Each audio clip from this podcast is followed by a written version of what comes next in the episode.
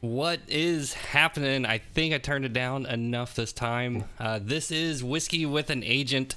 We have, uh, let's see, this is episode number eight. This is the downfall of Zillow. Zillow has been having a hard time with their iBuyer programs. So we have myself, Jared, and we have Chris Neun from the Neun Group, and then we have a guest here with us, James Evans from the Kilt or the uh, the Kilted team. I'm sorry.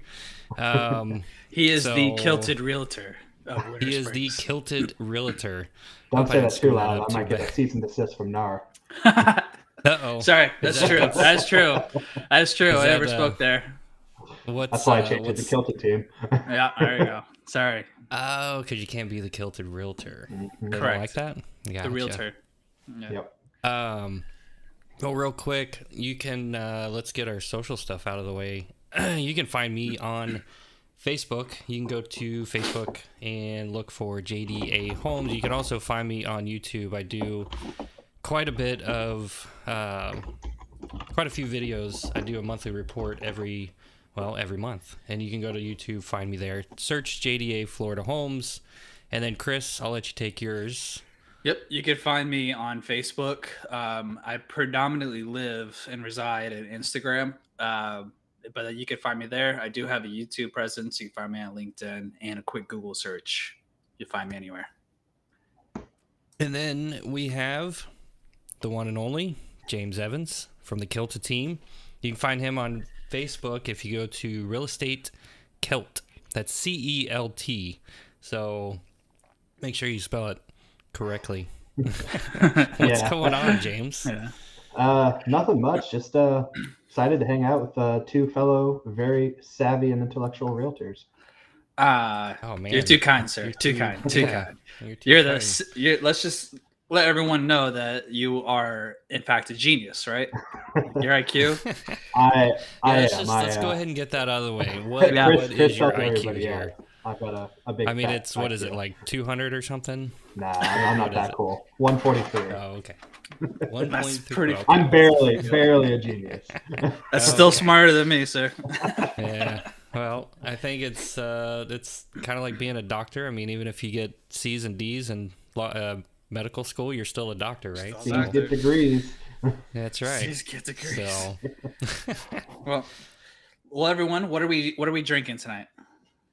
Oh man, I tell you what. Let's let our guest talk Oh, first. Let's let him tell us So what I- he's got. I don't know if anybody can see what that says with the glare, but that is Kilted Realtor approved. It is Uh-oh. a Jack Daniels single There it is. barrel rye. Uh, Oh, I thought I thought you were gonna yeah. I thought you were gonna tell me that was your own your own My own barrel of whiskey, your own kilted barrel of whiskey. No, I uh, I got this from a, a Jack Daniels uh, five course entree meal with a Jack Daniels pairing. Um, a, a wonderful, wonderful client of mine um, brought me to all of these. She was the Jack Daniels sales rep, and I miss her dearly. She moved down to Tampa, but uh, yeah, I was getting fire. oh, it was. I was getting all kinds of Jack Daniel bottles. So I was drinking nothing but Jack for a year straight. So That's awesome. Nice. Actually, is I haven't had that one. I haven't had It's that one yet. super, super flavorful. And again, Kilted Realtor approved. Laser laser engraved right on the bottle. That is awesome. Oh, you know you can't get rid of that now. You know I you can. I'm actually gonna fill it with like apple juice or something. Um, but- Try to give that to some of your guests and see what they say. Tell right. them, hey, I've, Stale. I, I've got this like really good whiskey you got to try, and it's just apple juice, and see what their. I'd be curious to see what their reaction Right. is. Be like, yeah, James, it's it's uh, it's really good. It's kind of sweet. It's not very strong. It's, uh, it's really sweet, actually. Alright, So I'll what, go next. Um, what about you, Chris? So this is High West, a win, uh, midwinter nights dram. So I got this with my boys during my bachelor party up in Park City, and little did I know it was a three hundred dollar bottle, and it is delicious. It really is. So I figure, being that it is a winter midwinter's night, might as well have a, a dram or two. Very nice. I love that sound. Yeah, I love that sound too. I do it just purposely. I don't open Right. it until I get here. Yep. Squeeze it a little bit so it makes that nice pop. Yeah. Um, followed by a hit in the table. So what are you drinking other than beer, Jared? Well, I had I had the beer, and then uh, I've actually got. So I bought a Glenmorangie. Um, what was it? A couple couple episodes ago, and then it actually had a couple little uh, minis in here. So one of them is a 12 year, and then the other is a 14 year. Nice. So, you're gonna be just sipping on those tonight, huh? So I'm gonna sip on these. I mean, I've got. Don't get me wrong. I've got some more whiskey in there in case these two run out. But Eh, I feel it with figured with our these a try. with our topic. Well, you're gonna run out of that real quick. You think so? I'm, I'm hoping you I don't sip know. directly out of the bottle, though. Just you know, a little. Yeah.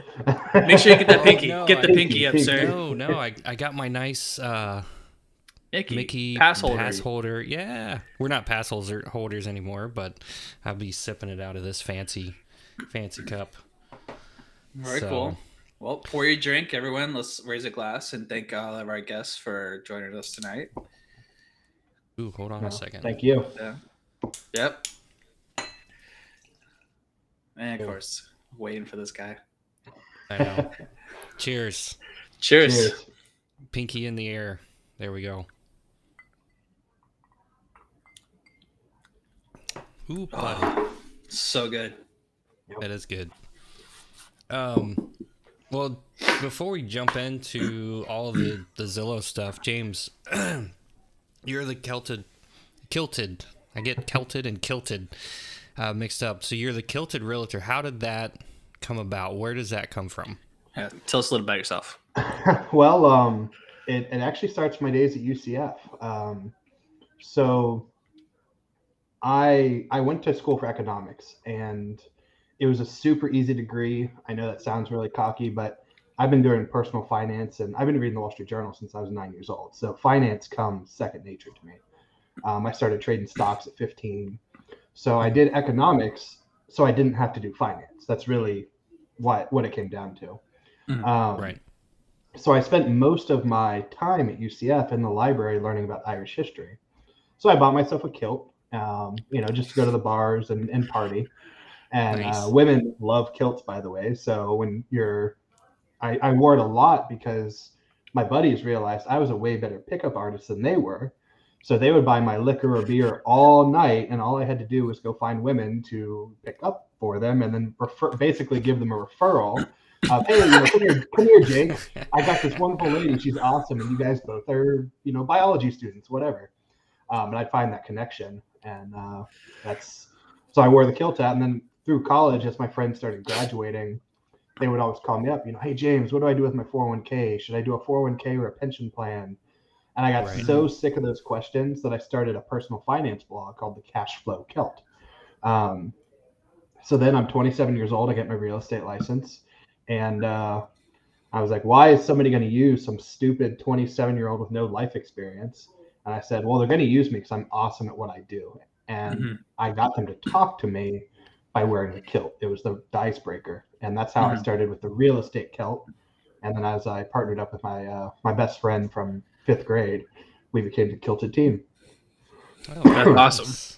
That's awesome. So do you do you have any um, uh, Scottish descent, or is that just did that kind All of, in the did beard? idea kind of come from that, Yeah. or was it was it just strictly a, a, a college thing? You just kind of said, you know what, I'm going to wear a kilt. So believe it or not, I've been called the big burly man since middle school. Um, Okay. I went into high school at six foot three, 300 pounds.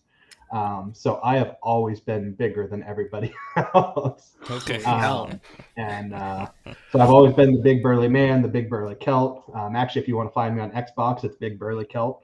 Um, so that's just what people called me. So that's why Cashflow Celt came real easy, and then with the kilt, it just it made sense. It, it meshed with the brand that my sphere and, and friends already knew. Yeah, but do you actually have lineage too? I mean, or is the Yeah. red? Do you dye it? Like what? no, this is all natural. Um, All natural. I, I actually used to be a little ginger, and then I had back surgery, and, and anesthesia can actually change your hair color. Oh um, crap! I don't know. But uh, yeah, I used to be a ginger, now I'm a brunette. But um, so but it kept the it- beard. The beard stayed yeah, alive, it- which so, is great. Yeah, so it affects Yep. testosterone and estrogen differently. Um, and your beard is actually, if I remember the science right, your beard is grown through estrogen, not testosterone. Um, Wow. Yeah, interesting. But your hair is grown That through is testosterone. very interesting. Yeah, if I got the science right, somebody, some medical student's gonna kick my ass later, but you know, we'll, we'll see. Um, Yeah, right. There's nobody, uh, no, I- student I'm, watching, uh, nobody, in, call us out. nobody in med school watching this thing. Yeah. They're But no, all I'm, I'm, studying uh, the. I'm mostly Irish, and then I do have Scottish and English, and you know, all of the other countries in the great uh, UK. So very cool. That is so cool. Very cool. Man, I wish I to had a cool man. story like that. Yeah, I do not. I, I don't, I mean, right here. I now. I had a beard. I had a beard last year, but that was only because I just I wasn't flying and I could grow a beard, and then I had to shave it. yeah, So I haven't shaved cool this in it- like four years. yeah, All right, what's your oil Man. treatment? What's your regimen? What's your regimen? So I, I mostly use uh, vanilla and macadamia oil. Um, Uh-huh. I won't buy any kind of shampoo that doesn't have macadamia oil in it. Hmm. So, Okay, but it, all hair is different, so you got to try out your your nuts, so to speak. I gotcha. right. Yeah, usually I'm growing mine out from November first. Um, I do like a no shave, and then I grow it all the way out to to March. and so, but this year, being I'm getting married this coming week, I can't. I got to keep it. I got to keep it trimmed for the most part. If she can't like you rugged, she can't love you at all. Oh, this is what she Yeah. wants. She wants this, and she actually she when she when we first met was in January. So I had a full beard, like I had maybe a quarter of what you had, James. And so it was like it was a good it was a good beard. And so she actually really likes the beard, but like for for wedding purposes, like it can't Yeah. be it can't be during this like mid stage, like just of like weird growth. Like it Yeah. needs to be either the full beard or it needs to be a, a tamed beard. So. That's I was- Meanwhile, this this is about uh, this is about two weeks for me. No, I'm just kidding. yeah, that's that's like my my seven o'clock a.m. shadow. Yeah. Yeah. Seriously. So you haven't shaved in four years. And entirely, yeah. So I, I shaved. Yeah. Actually, it's probably been longer than that. I think I shaved my first year, second year when I worked for the sheriff's office, and that was 2015 area. So it's been longer than yeah. Wow. So you probably have like a wicked tan line, just paler Oh, than yeah. pale underneath. I'm sure. The last time I shaved, it was middle of summer, and I walked outside, and you know, Florida 100 degree heat, and I was like, "Oh my gosh, it's so cold." It- that's the weirdest thing. It really is when you actually shave to the bare face and after having Yeah. a beard for a long time. Oh my god! Like Yeah. the slightest breeze, you're like, "Whoo, Oh, open yeah. the window." I was I was freezing Yeah. in 100 degree weather. yeah, Yeah. It's wild. I bet. Well, um, well, real quick, uh, I haven't seen any comments yet, so we've got some people watching. So let us know what you are drinking. If you're drinking water, that's fine. If you're drinking whiskey, beer, some sort of soda, or whatever you're drinking, let us know in the comments. And we're always curious to hear what uh, what everybody's drinking while they're watching this because we need to know what kind of shenanigans we're gonna get into tonight. and uh, we might We're gonna we get into some shenanigans.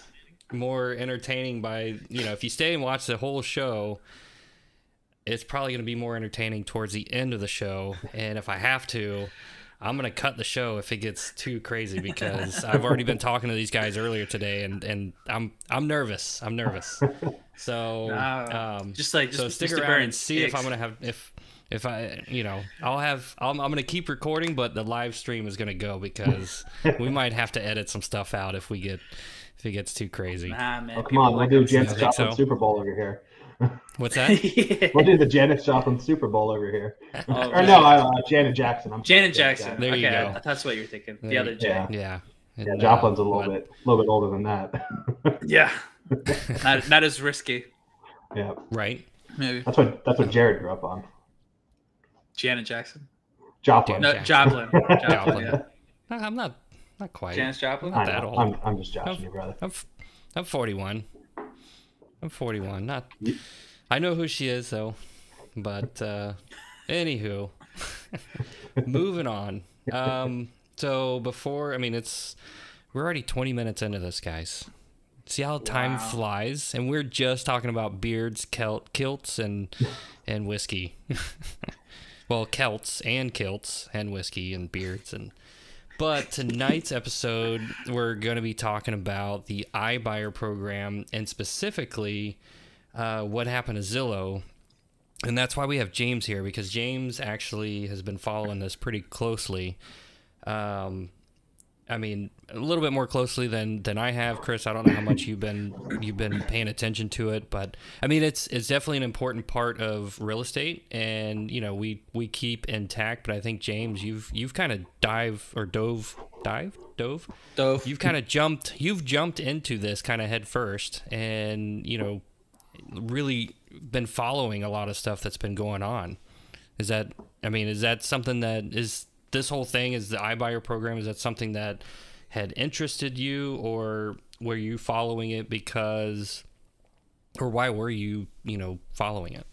So I have viewed Zillow as for a very long time, and, and Chris, you've Mhm. known me a while. I've, I've done panels within our brokerage even um, on the threat that Zillow posed to realtors, traditional realtors today. Um, Mhm. And I've been speaking on this for five years within fellow realtors. Mhm. And Zillow posed a problem because they have all of the eyeballs, right? So anybody who's searching for real estate, all of their searches, everybody you talk to starts from Zillow. and that's a problem because their estimates were so inaccurate. They had flawed information. And then if you did click on something, you got hounded by three, four, sometimes five realtors at a time. So I've been following the Zillow process for a long time. And then when they got their uh, broker's license, they got their mortgage license, they got their title license. Um, so they had a vertical stack, uh, which was a very competitive advantage. And Mhm. it, I mean, last year I said if Zillow wins, if they are able to do this efficiently, and you know, proves they can't, but at least not yet. Um, I said realtors don't have five years left in the business. Um, Yeah. So pick your exit strategy. So it's been high on my radar. I will tell you what when the news came out, uh, the CEO tweeted that um, they were stepping back from the iBuyer and you know due to losses, Yeah. three hundred fifty-seven million. I drank in celebration. Um, Yeah. So did yeah. I. Yeah. I was like, Yeah, I was- yes. I was pretty shocked when I heard, you know, that they were backing out and they basically so one of the things I was reading about the CEO is he was talking about, you know, he's he's a swing for the fences kind of guy. So some mm-hmm. of the the comments and things that he's talked that he said, he's like, you know, he kind of looks at it looks at it as kind of like the game of baseball. If I'm going to go up to bat, I'm not going to bunt. I'm going to swing for the fences and that's essentially, I mean, that's what he said he did. He was swinging for the fences. Unfortunately, it seems like he struck out. He struck out pretty big. I mean, Hard. So Just, the, the Zillow you know- iBuyer program has not made money since they started it. This quarter Right. where they lost 367, that wasn't the beginning. They've been losing 37% uh, per quarter since they started this. Um, this has been a a loss producing asset. Now Mhm. understand they their losses are a little bit different than what people think because they've got they're they're buying it and then they've got those service charges. So they're buying it for reduced value, but they've got service charges on the back end. Mhm. So it's not as bad as you know they reported on paper, but right. they still took heavy losses. Um, Yeah. And then obviously they had title, and then they had the mortgage side, so they were able to build back some of that money. But Mhm. it's It going to create shockwaves. Yeah, it wasn't doing as much as they had hoped in a fast amount of time. Plus, they were too reliant on the algorithm, not actually having Correct. local realtors on the ground. They claimed they had local realtors and local brokerages like on the ground, but those were predominantly their listing agents. And even mm-hmm. then, they Yeah. struck a deal and they were willing like take it the lead and say throw it up whatever you want, sure. And Yeah. So the that was Figueroa team or in Orlando did Zillow. And, uh, Veronica, Veronica yeah, Figueroa. Yeah. Um, and I I bought one of it. Well, not me personally, but a client of mine, and their team was was satisfactory. I had no issues with them. Um, but it was very cut and dry. You could tell they had a script of what they could follow. Mhm. Um, it was not a normal transaction, even with Figueroa team. No, it was very one sided. Yeah. Um, it, really is. Even their contract, if, if you're selling your Mhm. property to Zillow, it's one sided. It course. really is. You're locked in. Um, Yep. it's it's pretty bad. Even when you sign it and you find out like exactly what you're walking away with, you can't back out because of the way it's structured. Um, and it's it kind of sucks. But ultimately, their algorithm bit them in the butt, and just because they didn't have in or on the ground knowledge and they weren't listening, they were just trusting the algorithm. And So I, I think the really me- oh, go ahead. Oh, as- so you mean to tell me that the the Zillow the Zestimate is not accurate? That's exactly what we're saying. What? So the- Are you the kidding me? interesting, The super interesting thing is that they weren't buying on the Zestimate. They had another Okay. algorithm they were using that was going to be Right. the ARV. What we what we would call in the industry the ARV, the after repair value. Um, Right. And so it was a different algorithm than this estimate, but it, it really, to Chris's point, it was important for realtors to realize that we're able to predict that more accurately because we know our markets. And a mm-hmm. computer just taking all of the comps, comparables, it wasn't able to do it on the future scale. Even on the present scale, it failed on the present Right. scale in Orlando by 12%. Zillow That's published that they were wrong by 12, Yeah. plus or minus 12%. That's a range of 24%. Yeah, yeah. Uh, exactly. That's massive. Exactly. Yeah, and in statistics, if it's outside of two percent confidence, it's not worth it. Yeah, because Right. everything is selling um, at the 99% to as much as 102%. mhm. Yes. um, Yeah. in terms of our market. so if you have a differential of 12% north and south, 24% total, you're Mhm. off. You are Yeah. off. Yes. Yeah, you, you I mean, we can't make a living, you know, you and I, you know, us three, we couldn't go out and and say, "Hey, I'm going to market your home from 12% 12% high to 12% low." I mean, we wouldn't be in business. Nope. You No. just Yeah, you can't clients do that. mad if you're longer than a 10k range. I mean, Yes. Yeah. Yeah. Which is yeah, I mean, so we have to be pretty accurate and and that's how we make money and and Zillow They they try to make money. They they couldn't do they can't they tried and they couldn't do the same thing that that humans, actual humans mm-hmm. do by evaluating and estimating what the home's value is based on other homes that are for sale and and a number of other things. You just can't put you can't Yeah. put an algorithm. You can't put a formula on that. not There's yet. there's yeah. you know yeah, there's, just, there's too many variables that go into it. As well um, as the volatility of the market um and also the changing of the season has a lot to do with it. So their algorithm was projecting to continue to go up but did they forget to calculate that school starts in august? So there's going to be a lull for at least a solid month for everyone to generate a routine. And then it's going to go you're going to have a little bit of a, an uptick during that october november but then what happens right at that point? You got holidays no one's buying no one's selling. Everyone's going to hold on they're going to wait till january. And that's why you see on average because we just went over this jared that on average 10 to 11,000 sellers list their property in the month of january. So Yeah. you just saturate the market. So- Yeah, absolutely. I mean, so um, and we're we're kind of I mean we've kind of just jumped into the actual iBuyer, you know, talking about Zillow and talking about everything, but there might be some people that that watch this that they're like, what the heck is what is what does that mean iBuyer? Like what is what is Zillow doing? We we didn't cover that yet, so. Um, yeah, essentially, iBuyer is, is a big company like Zillow who's coming in and looking. You know, they're they're pretty. Are, are they actually calling the homeowner? I mean, how does that? Do you know what that process is? uh, yeah. So I'm not. Uh, they, like I said, everybody's on Zillow, right? So every single email address gets tied through um, data parsing. So when you when you're on Google, Right. all of your Yep. information from Facebook or whatever, these different call them 12, 15, 30 sources, they get parsed together and they're sold as an informational packet to companies like Zillow. So Yeah. when you log in and claim your house on Zillow, they already have your email address. Or vice versa. They have your email address and they can tie that to your name, which they can tie to the property appraiser. So I know for a fact they were doing um, mailers just like a realtor would. Um, they were using their traditional uh, method of sending out home valuations via email.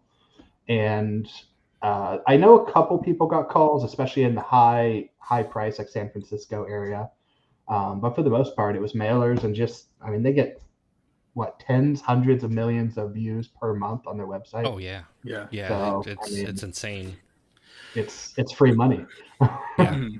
Yeah, I mean, And- especially with that kind of data that they're collecting. I mean, they have a mm-hmm. huge, huge database to just mm-hmm. start Yep. blasting people with with advertisements and marketing and mailers and digital ads and all that kind of stuff to Yeah. so essentially what they're doing is they're trying to market to typically it's it, you know they have parameters where they're not you know there there's certain home parameters where uh, within what certain home you know price price a price range right? So um and they're coming in they're trying to buy it. So essentially they're trying to give you an easy way out to sell your home and not have to worry about leaving it on the market showing it going through that whole process. They buy the home and then they take possession of it. And what they're doing is they're essentially going to flip the home whether they actually improve it or not i mean i don't know that they they do sometimes No, they do but they don't. most of the time they don't No, No. it's carpet Um, and paint. yeah, Yeah. so I mean, they're Cheap just, carpet They're just essentially just gonna flip it, try to make you know a few bucks on it, and and then move on. So, but that's that's essentially what the iBuyer program is, and it's not just Zillow. There's there's a few other uh, companies Open out there. I mean, Opendoor, what OfferPad, OfferPad, right? Uh, Redfin. Redfin. There was Purplebricks, um, but they went bankrupt. Yep. Which one? Purplebricks out of the UK. Oh, okay, okay. I didn't see a lot So, I of mean, them, it's- but they're there. Yeah, They so it's not just it's not just Zillow. It's you know there's there's multiple companies doing this, but Zillow is the one that's been in the news because they're the ones that said stop, we're not doing it anymore. We're shutting down that whole department. Yeah. So, you know, do you think do you think that's going to follow for the other companies or have do they are they doing something different than what Zillow was doing? You want to take that, Chris, or me? I was gonna say like I know Open Door. Uh, if it's not Opendoor, that's OfferPad. They're like several. They're a couple billion in the hole. I think, if not several hundred million in the hole. So I think a lot of them are gonna learn from this and readjust their whole situation. They're gonna probably dial back for a little bit and reevaluate based on what's going on with Zillow. So I think it's a big, huge, wide open. So I think they're gonna come Yeah. back with a vengeance, in my opinion. I, I, I think it's important to point out too, though, that these iBuyers have been around forever, right? So we all remember back in the '90s, UGG buys ugly houses, right? Mm-hmm. Um, th- that was an iBuyer. At the end of the day, that was just an iBuyer. Sell us your your Okay. crappy Yeah. home that you don't want to work on. Um, right. So Opendoor and OfferPad, I mean, they're they've all been operating at a loss. Zillow, all of them, they all Right. operated on quarterly loss. They're all publicly traded companies, so they can't hide it. Yeah. Would you Uh, say it's a market share? It's just all about market share.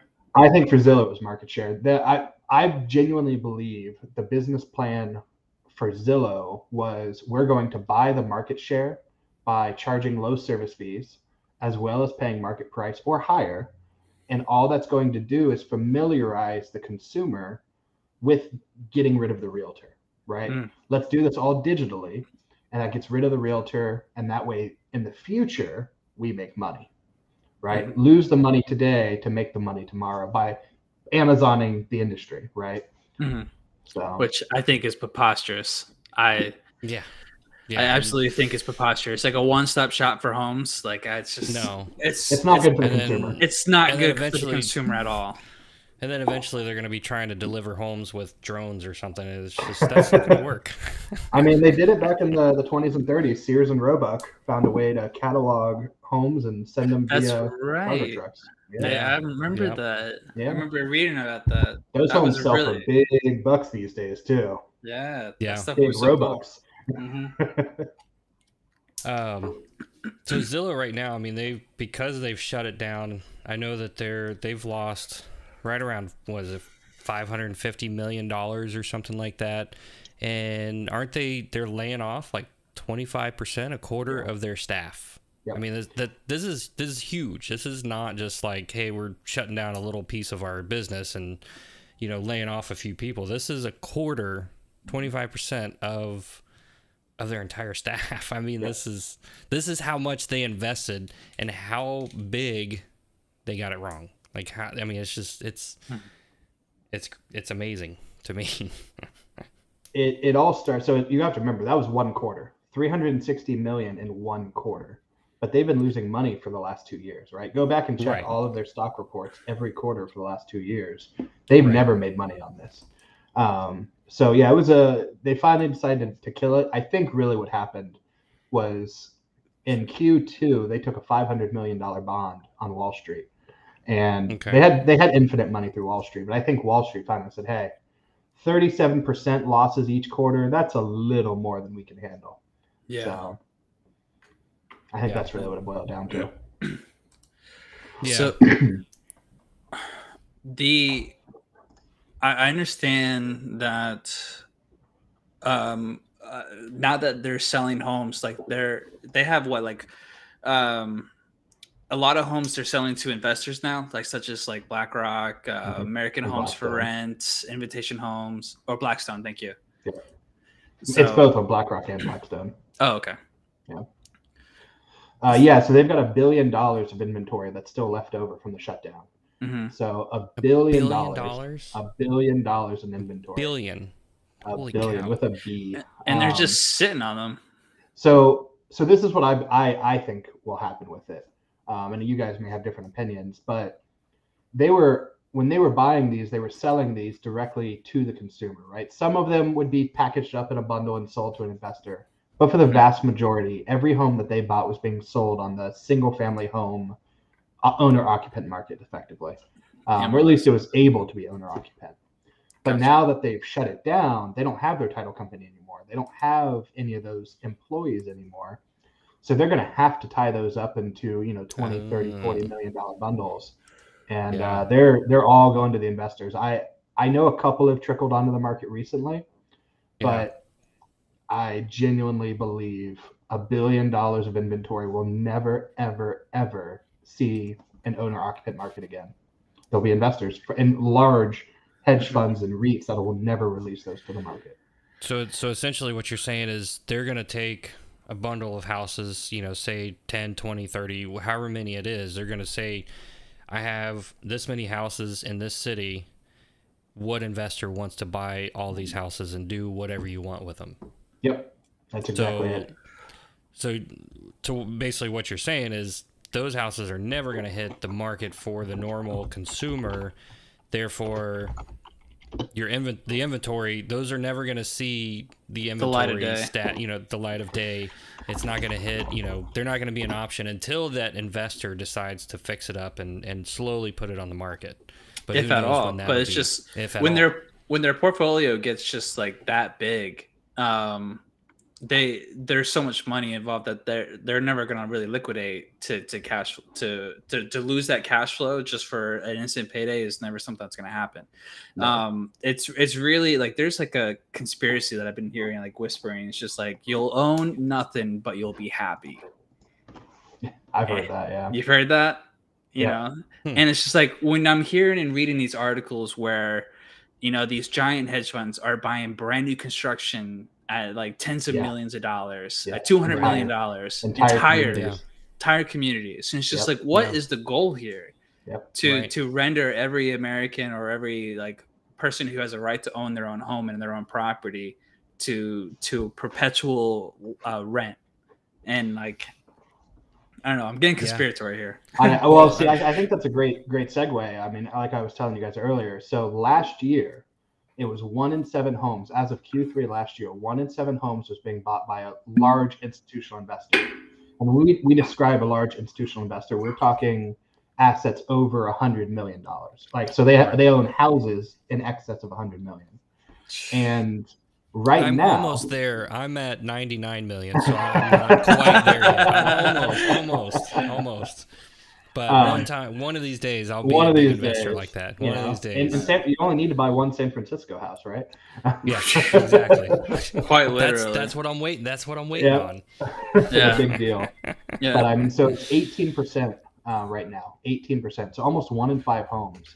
But the, the crazier thing, Central Florida, Orlando, the Orlando market Mm-hmm. is at 23% of homes are being bought by large institutional investors. It- 23%. it's and it's Wow. so staggering and it is it's blowing my mind because every home that i've listed um this so far this year and the number is at um 15 so i've listed 15 homes um and every single one of them had more than um two or three offers of just purely investors like Yeah. big companies willing to pay at value or slightly above Yep. and it's I, I um, just sold one too. at a uh, Yeah. invitation by Opendoor. So Opendoor was their brokerage, wow and then Invitation Homes was the, the buyer.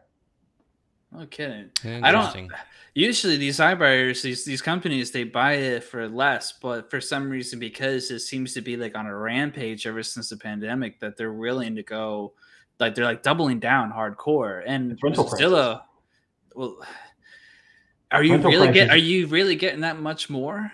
Rental prices rental? are accelerating faster than home prices in Orlando right now, rental prices are rising at 22% compared to 13% uh, home values. Wow. And like four years ago, the average rental rate increase was about 7% a mm-hmm. year. Jesus. Yep.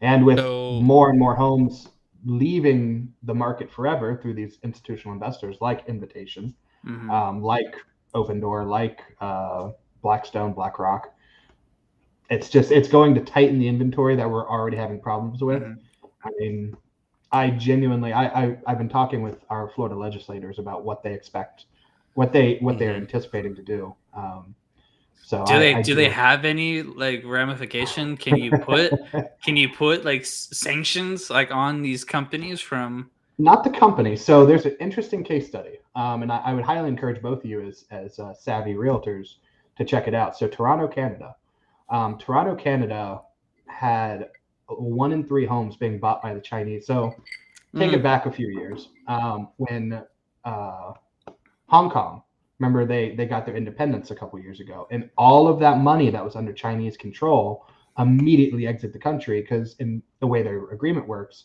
it goes back and forth between independent English and uh, uh, Chinese control. Mm-hmm. So all of the money flooded to Canada, particularly Toronto and and Vancouver, uh, British Columbia. I'm sorry. Um, so Toronto's home prices went from 484,000 and in 2 years the median price was 2.4 million. That's nuts. And so the the the government actually came in and said if you own more than 10 doors and you have assets of more than 100 million or whatever, uh, we're going to charge you a tax. And it's basically a large hedge fund tax. And it was 24% on top of the, the pricing. So it's just a, an additional fee. And that dropped the, the price down from 2.4 to 1.6. So that's just one case study, and that did it in one year. Um, so one case study, um, I brought it up to our state legislatures. I brought it up in changing how the Sadowski Fund works, uh, but there's really nothing in the works in our Florida government to to ameliorate the problem. Fuck. Interesting. Well, um, um, we've had a few comments. Jared, is that what yeah. you're going to lead into? Yeah, well, I mean, the one here. So, I mean, we're we're talking about you know these big investors buying up all these homes and and everything. So, Justin Allen, I mean, he comments here. You know, they basically they don't want people to own houses; they want Americans to rent forever. Which, as an investor, having renters is great. Mm-hmm. As an individual, renting can be great. We we did a, an episode of uh, Rent versus What was that, Chris? Yeah, Rent versus Own. I think it was like episode when, two or three, or three yeah, or four. so we kind of compared the two, and you know there are, there's definitely some pros and cons to to renting, but there's a lot more pros I think to owning a home, depending on what your situation is. But um, I mean, do you think that's kind of what their plan is? I mean, is that you're? It's starting to, to look up? like it. I mean, so it's like playing like Hangman or like uh you know like like a, try to Pictionary or something. The more the picture starts being drawn out, the more you see the writing on the wall. And it's just like when I'm starting reading these articles and then I'm hearing these whispers, like you'll you'll own nothing but you'll be happy. And it's just like oh god it's just some ominous shit happening here. Like right. is it is it really happening? Is there going to be a shift in power? Is there something bigger looming around the corner? And like right. this uh, covid was just a catalyst of something. So like my mind goes deep sometimes the whiskey well, helps. Right. I, I don't it think helps. it's quite that malicious. Um i and i, I really don't. I think yeah. that's what's going to happen don't get me wrong. But i think it's just wall street finally said we want a piece of real estate. Because it's and a multi-trillion dollar industry. What's the what's exactly. the trillion? What's the what's the trillion? It's like a hundred trillion or something like that? Oh, i actually don't know that number. Okay um, but i know it's in the trillions. Oh yeah no definitely is. Um, so i think it was just wall street decided they wanted a piece of the action and wall street's bigger than anybody else. They're going to get the, the money. And once they yeah. put their nose in it affected the markets nationally internationally even and I mean, because you look at uh, you look at China or even Hong Kong, So those little pods, if you've ever gone and seen the photos of them, they have literal pods. We're talking 80 square feet, and those rent for 15, 1600 dollars a month. And that's how Hmm. bad the housing situation over there is. Well, they Um, also but I- have like um, how many how many hundreds of millions of people? Yeah. Do they do they have a billion yet? That's not that's not Hong Kong. Or I'm sorry, that's not uh what is what is the island? I'm sorry, I think I was talking wrong. Um, Island? Hong Kong is China, but Yeah. it's the island that England and, and China. Anyways, um, but uh, I so I don't think it was like- necessarily malicious. I think it just came down to the fact that Wall Street started buying up the Mhm. houses. Because of that, uh, sales prices went up. That pushed Mhm. buyers out of the market, which pushed rental prices up.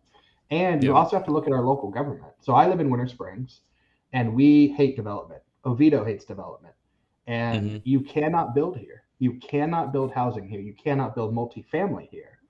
Yeah. And all we have are single family homes built on quarter acres. Yep. And we bring a thousand people a day to Florida. One thousand per day. Mm-hmm. I tell you have there to are- expand there- housing.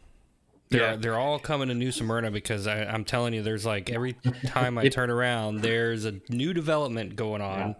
There's some new neighborhood. There's a ton of new homes coming up. There's new shopping centers, all kinds of stuff. They're all coming out to New Smyrna, Yeah. and I I don't know how I feel about that yet. Yeah. Well, here in Longwood, um, there is just like kind of Winter Springs and Oviedo, like they do not want to see Mm-hmm. single family, but they're starting to creep in. They're starting to creep in in Longwood, and uh, but at the same time, it's just like, yeah, we got to give these places a place for these people to live. Mhm. You know, when you jump from 67,000 people a year to 365,000 people a year, like you have to, something has to give. You have to be able to accommodate all this influx. They have a right to a house. If they can't get a house because they're being outbid, what's the alternative? And I like the developments that are going up where the first floor is all commercial. So you Mhm. can Yeah. have your shopping, Yeah. you can have your commercial, you can Yeah. have your banking, you can have Yeah. a bar restaurant, and then you have Right. people going above.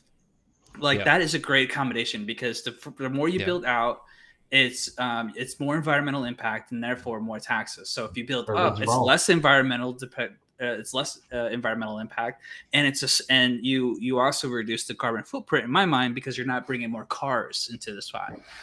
So it's it's a real catch twenty two because you know, and some of these um, multi-families are, are starting to look really nice and look really inviting because they're getting a lot better. And plus, uh, I see your this the cities and what's that?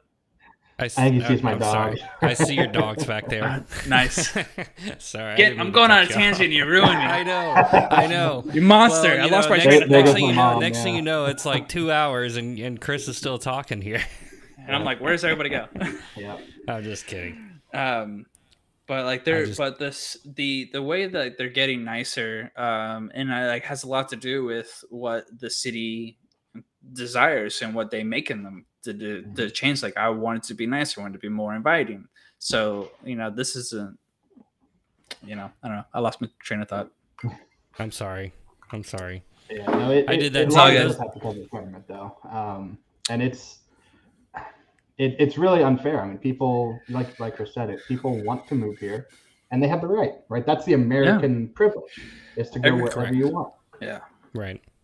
Yeah. and that's that's all that everybody wants it's just a right to a, a fair housing and a an affordable housing. Like that's that's what we want. And surprisingly from year over year the amount of people who are selling their houses is still going up. So there's actually still more people selling their houses. It's just the demand is just like 10 times what the market can can handle. And that's that's the unfortunate thing that's driving the prices. Um Yeah. But uh, So let's see. what- I was gonna say Oh, someone else. Someone else comment. Poor Debbie Allison just wants to know about if it's better to remodel Oh. or move. That's a different topic, Debbie. I'm sorry, but I know. Chadwick Allison uh, has Joe to share his statement. You will own nothing but happily come from the Great Reset. Oh, I've been hearing theories about that too. The Great Reset. and he, he I don't know said, uh, "You will you will own nothing," is what he was trying to say because he corrected in the in Yeah. the next comment. But you will Uh-huh. own nothing and be happy. Come it comes from the the great reset. Reset. I'm not. fam- Okay. I'm not familiar. I've heard the Great Reset, but I don't know nothing about it. Yeah. Uh, One one other piece I think we should bring up as well. Uh, new construction after the Great Recession died. Mhm. Right. So remember, a million a million homes a year is status quo. That just keeps us where we should be on a on a yearly basis. mhm. But after the Great Recession, they were only building 100,000 home. Only 100,000 permits were pulled per year until 2015 when we finally finally hit 500,000. This year, 2021 is the first year since 2008 that we will hit a million homes. Yep. So Yeah. we have a, an inventory shortage over a decade. And I actually was looking into this as well, and I'm glad you brought that up, um, James. Is that uh, new construction surprisingly drives like the market, Mhm. like because the 2008 crash, like there was a super influx of new construction. They were building at, at too much, too high of a rate, so there was One an and a half influx, one and a half million. And so, and on top of that, you have the lenders who were doing shady shit all all year long, and with doing a smiles and bragging about it. And so that then we had a collapse, and then we had the lull, just like James said. And now we're in a huge deficit. There is, um, we are about three to five years, I think, James, if if that number is correct, behind on our new construction. For the first time this past year, there's an actual surplus of homes, so like or an increase of um of in, of new construction. And if we can continue that projection, we should be able to level out and then um, get start starting to be able to normalize in about three years, three to five years. Does that sound about right, James? It's I think it's like five to eight actually. I think that corrected. but I, shit. I, I want to. Um, Justin Allen just asked, "Is that a million homes in Florida?" No, that's a million nationally. Yeah, So that's a million building permits pulled per year nationally, nationally. um, not just Florida. So I, I want to say Florida is like what, 180,000 a year or something. Uh, yeah, I like was gonna say just roughly just just shy of 200, um, and that's uh, it's still not enough. You know, especially when you have 600, uh, 365,000 people moving, and if you have all this new construction that can accommodate these people, everyone's going to downsize. People are going to upgrade, which uh, brings more uh, homes available for the market. But when you don't have that, then there's a huge stagnant, and these uh, investors are taking advantage of that for sure, Yeah. in my opinion.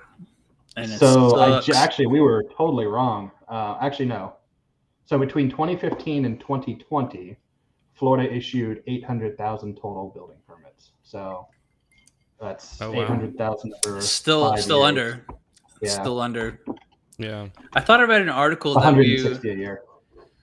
i thought i read an article that we hit like 1.2 unless that yeah, was so NAR. that's that's the national. Um, that was NAR. but that that floats every quarter. So at the beginning of the year it was 1.2. Now it's down to like 1.1 something. Hmm, okay So I, I've got a buddy who's the he's in the National Builders Association, so I follow. him. nice that's pretty cool that's Well that's good to know You have him on Absolutely. standby for uh, asking I actually some probably stats could. today.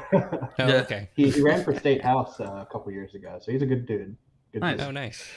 Very so cool. zillow what's what's next for zillow like um they there's lawsuits that are starting to come out there's new there's construction or um contractor lawsuits and there's also lawsuits from the sellers that they're breaking contract with so james like what what's what's starting to come out now regarding these lawsuits I'll let Jared go before first. well Jared, before yeah. we jump in before we jump into that i want to talk about what so i mean we know that zillow was coming in and all these ibuyer people were coming in to buy all these homes like what what is their ultimate goal? Was it to take over the market to get rid of real estate agents? Was it to uh, just yeah. control the market? Was it to own all these houses and rent them out? Like through because zillow owns trulia right? So they they have a rental program or a rental platform that they can push Mhm. yeah that they can push all these homes to. So i mean what what kind of what was their their plan to you know once they started acquiring all these homes obviously they were going to try to sell some of them but i can't imagine they were just going to you know flip every single one of them and and get rid of them but you know No. so what do you think their their ultimate goal was before they before they tanked and they shut down this program because we still have those other iBuyer uh, companies that are coming in, and I'm a little nervous about what they're planning to do now that they've kind of seen uh, Zillow test the waters and where they failed, where are these other iBuyers going to come in, and how is that still going to change the market? I mean, Zillow's out. Of, you know, they they've stepped out, but we still have other ones, and so we can't just kind of turn a blind eye to the other ones just because Zillow dropped off. So how is that going to change the market? And what is what's their plan that that's coming up? I mean, what do you guys think? Uh, so first, I actually want to hit Debbie Allison. If you want to put her comment on the screen, she has an Oh, okay. excellent, excellent question. Okay. Uh, so all of, Zillow has a billion in inventory that they've got to sell, right? So isn't that going to crash the market or at least make the pricing go down? and Right. I would absolutely say no, Debbie. So So first- let me let me read this. enough. Let me read this Yeah. question real quick. Uh, Debbie Allison said, "On the flip side, if these companies decide to dump these homes, would it not depress the market and the home prices in Florida?" I agree. It's not. I agree with It's- James. It's not going It's not going to do it. So first and foremost, Zillow is going to sell most of that billion to people that will never even see the market. They're just going to be rentals through BlackRock, right? So let's say it's 500 million of the billion. So they're only going to sell 500 million on that overall market. Remember, that's national numbers. 500 million on the national. Even if they Right. offloaded that just in Florida, Mhm. that still would keep us we're we're what four months behind on inventory. So Yeah. that wouldn't even add Oh, two yeah. months probably. It, it, yeah, no, not even because in Central Florida alone, there was only 500 Mhm. and 500 one- homes. We're at 1.2 months of inventory. So so to Yeah. give an idea, I always I love to break this down. When realtors talk about inventory, months of inventory, Mhm. Yeah. what we're saying is if nobody else put their home on the market, how long would it take for every single home on the market to be gone? Yep. And Correct. right now it's 1.2 months. So That's Debbie, the current absorption rate. correct. And that's- so Debbie, that's even if they for- put- go ahead. That's for the state. That's for the state of Florida. I mean, if you get into specific counties, it's in some counties it's it's even Yeah. less than a month. I mean, sometimes Yeah. 0.8, 0.7. Yeah. So you know, we're talking about the state of Florida. I don't know what it is nationally, but you know, it's so you just have to understand for the state of Florida, it's 1.3. But in your particular county, it might be even a little bit less than one month, and that's that's pretty scary. So there was a point that- that, Denver, Colorado was a zero month inventory. Was it? I had a I had a friend who, as soon as her really? home hit the market on the MLS, she would automatically get ten offers. Oh my god. so god! she could not even put a sign in the ground in Denver, Colorado. And to that That's- point, they had their pricing appreciated almost twenty percent that year.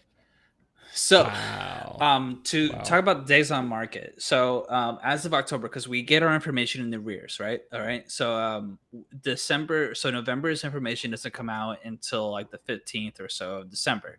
So, we're stuck on October. And this is from NAR. Mhm. Um, the, for the nation, it is now 18 days on market for the nation. Yeah. First crazy. time home buyers have decreased from 32% to 29%. On average, for ev- on average, the number of offers received on the most recent closed sales is 3.6. That got as high as like 5.2 this year, which is wild for the nation. And so the average number of clients taken home by a tour by a single agent is 4.1. It's kind of like fluttered, but Mhm. it's it's um it's quite wild to know that the median days that was like in the 60s or 70s is now down to 18 and in central florida i think it's 16 Yeah. if not less i'm selling homes in four days i don't know about Yeah. about about you guys I so I put them on market on Thursday, and we have offers Thursday and Friday, but we Same. don't go pe- pending till Sunday because I want the weekend showings. i do the same thing 100% Yep. So Yeah. I, I we could have sold it on Friday, one day on the market, but we wait Mhm. till the third day on Sunday.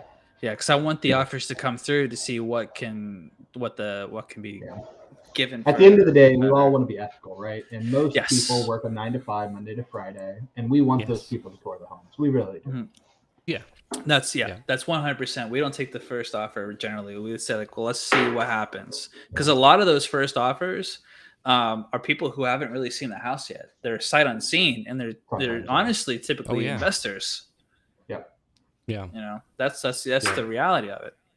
Yeah. And uh, Justin said here half the rentals properties on Zillow is a scam. I found three scams of rentals being on Zillow when I moved to Florida. And that's very true. Is because anyone can claim a property on Zillow without proving any proof whatsoever. I can go in and claim Yeah. my entire neighborhood if I wanted to.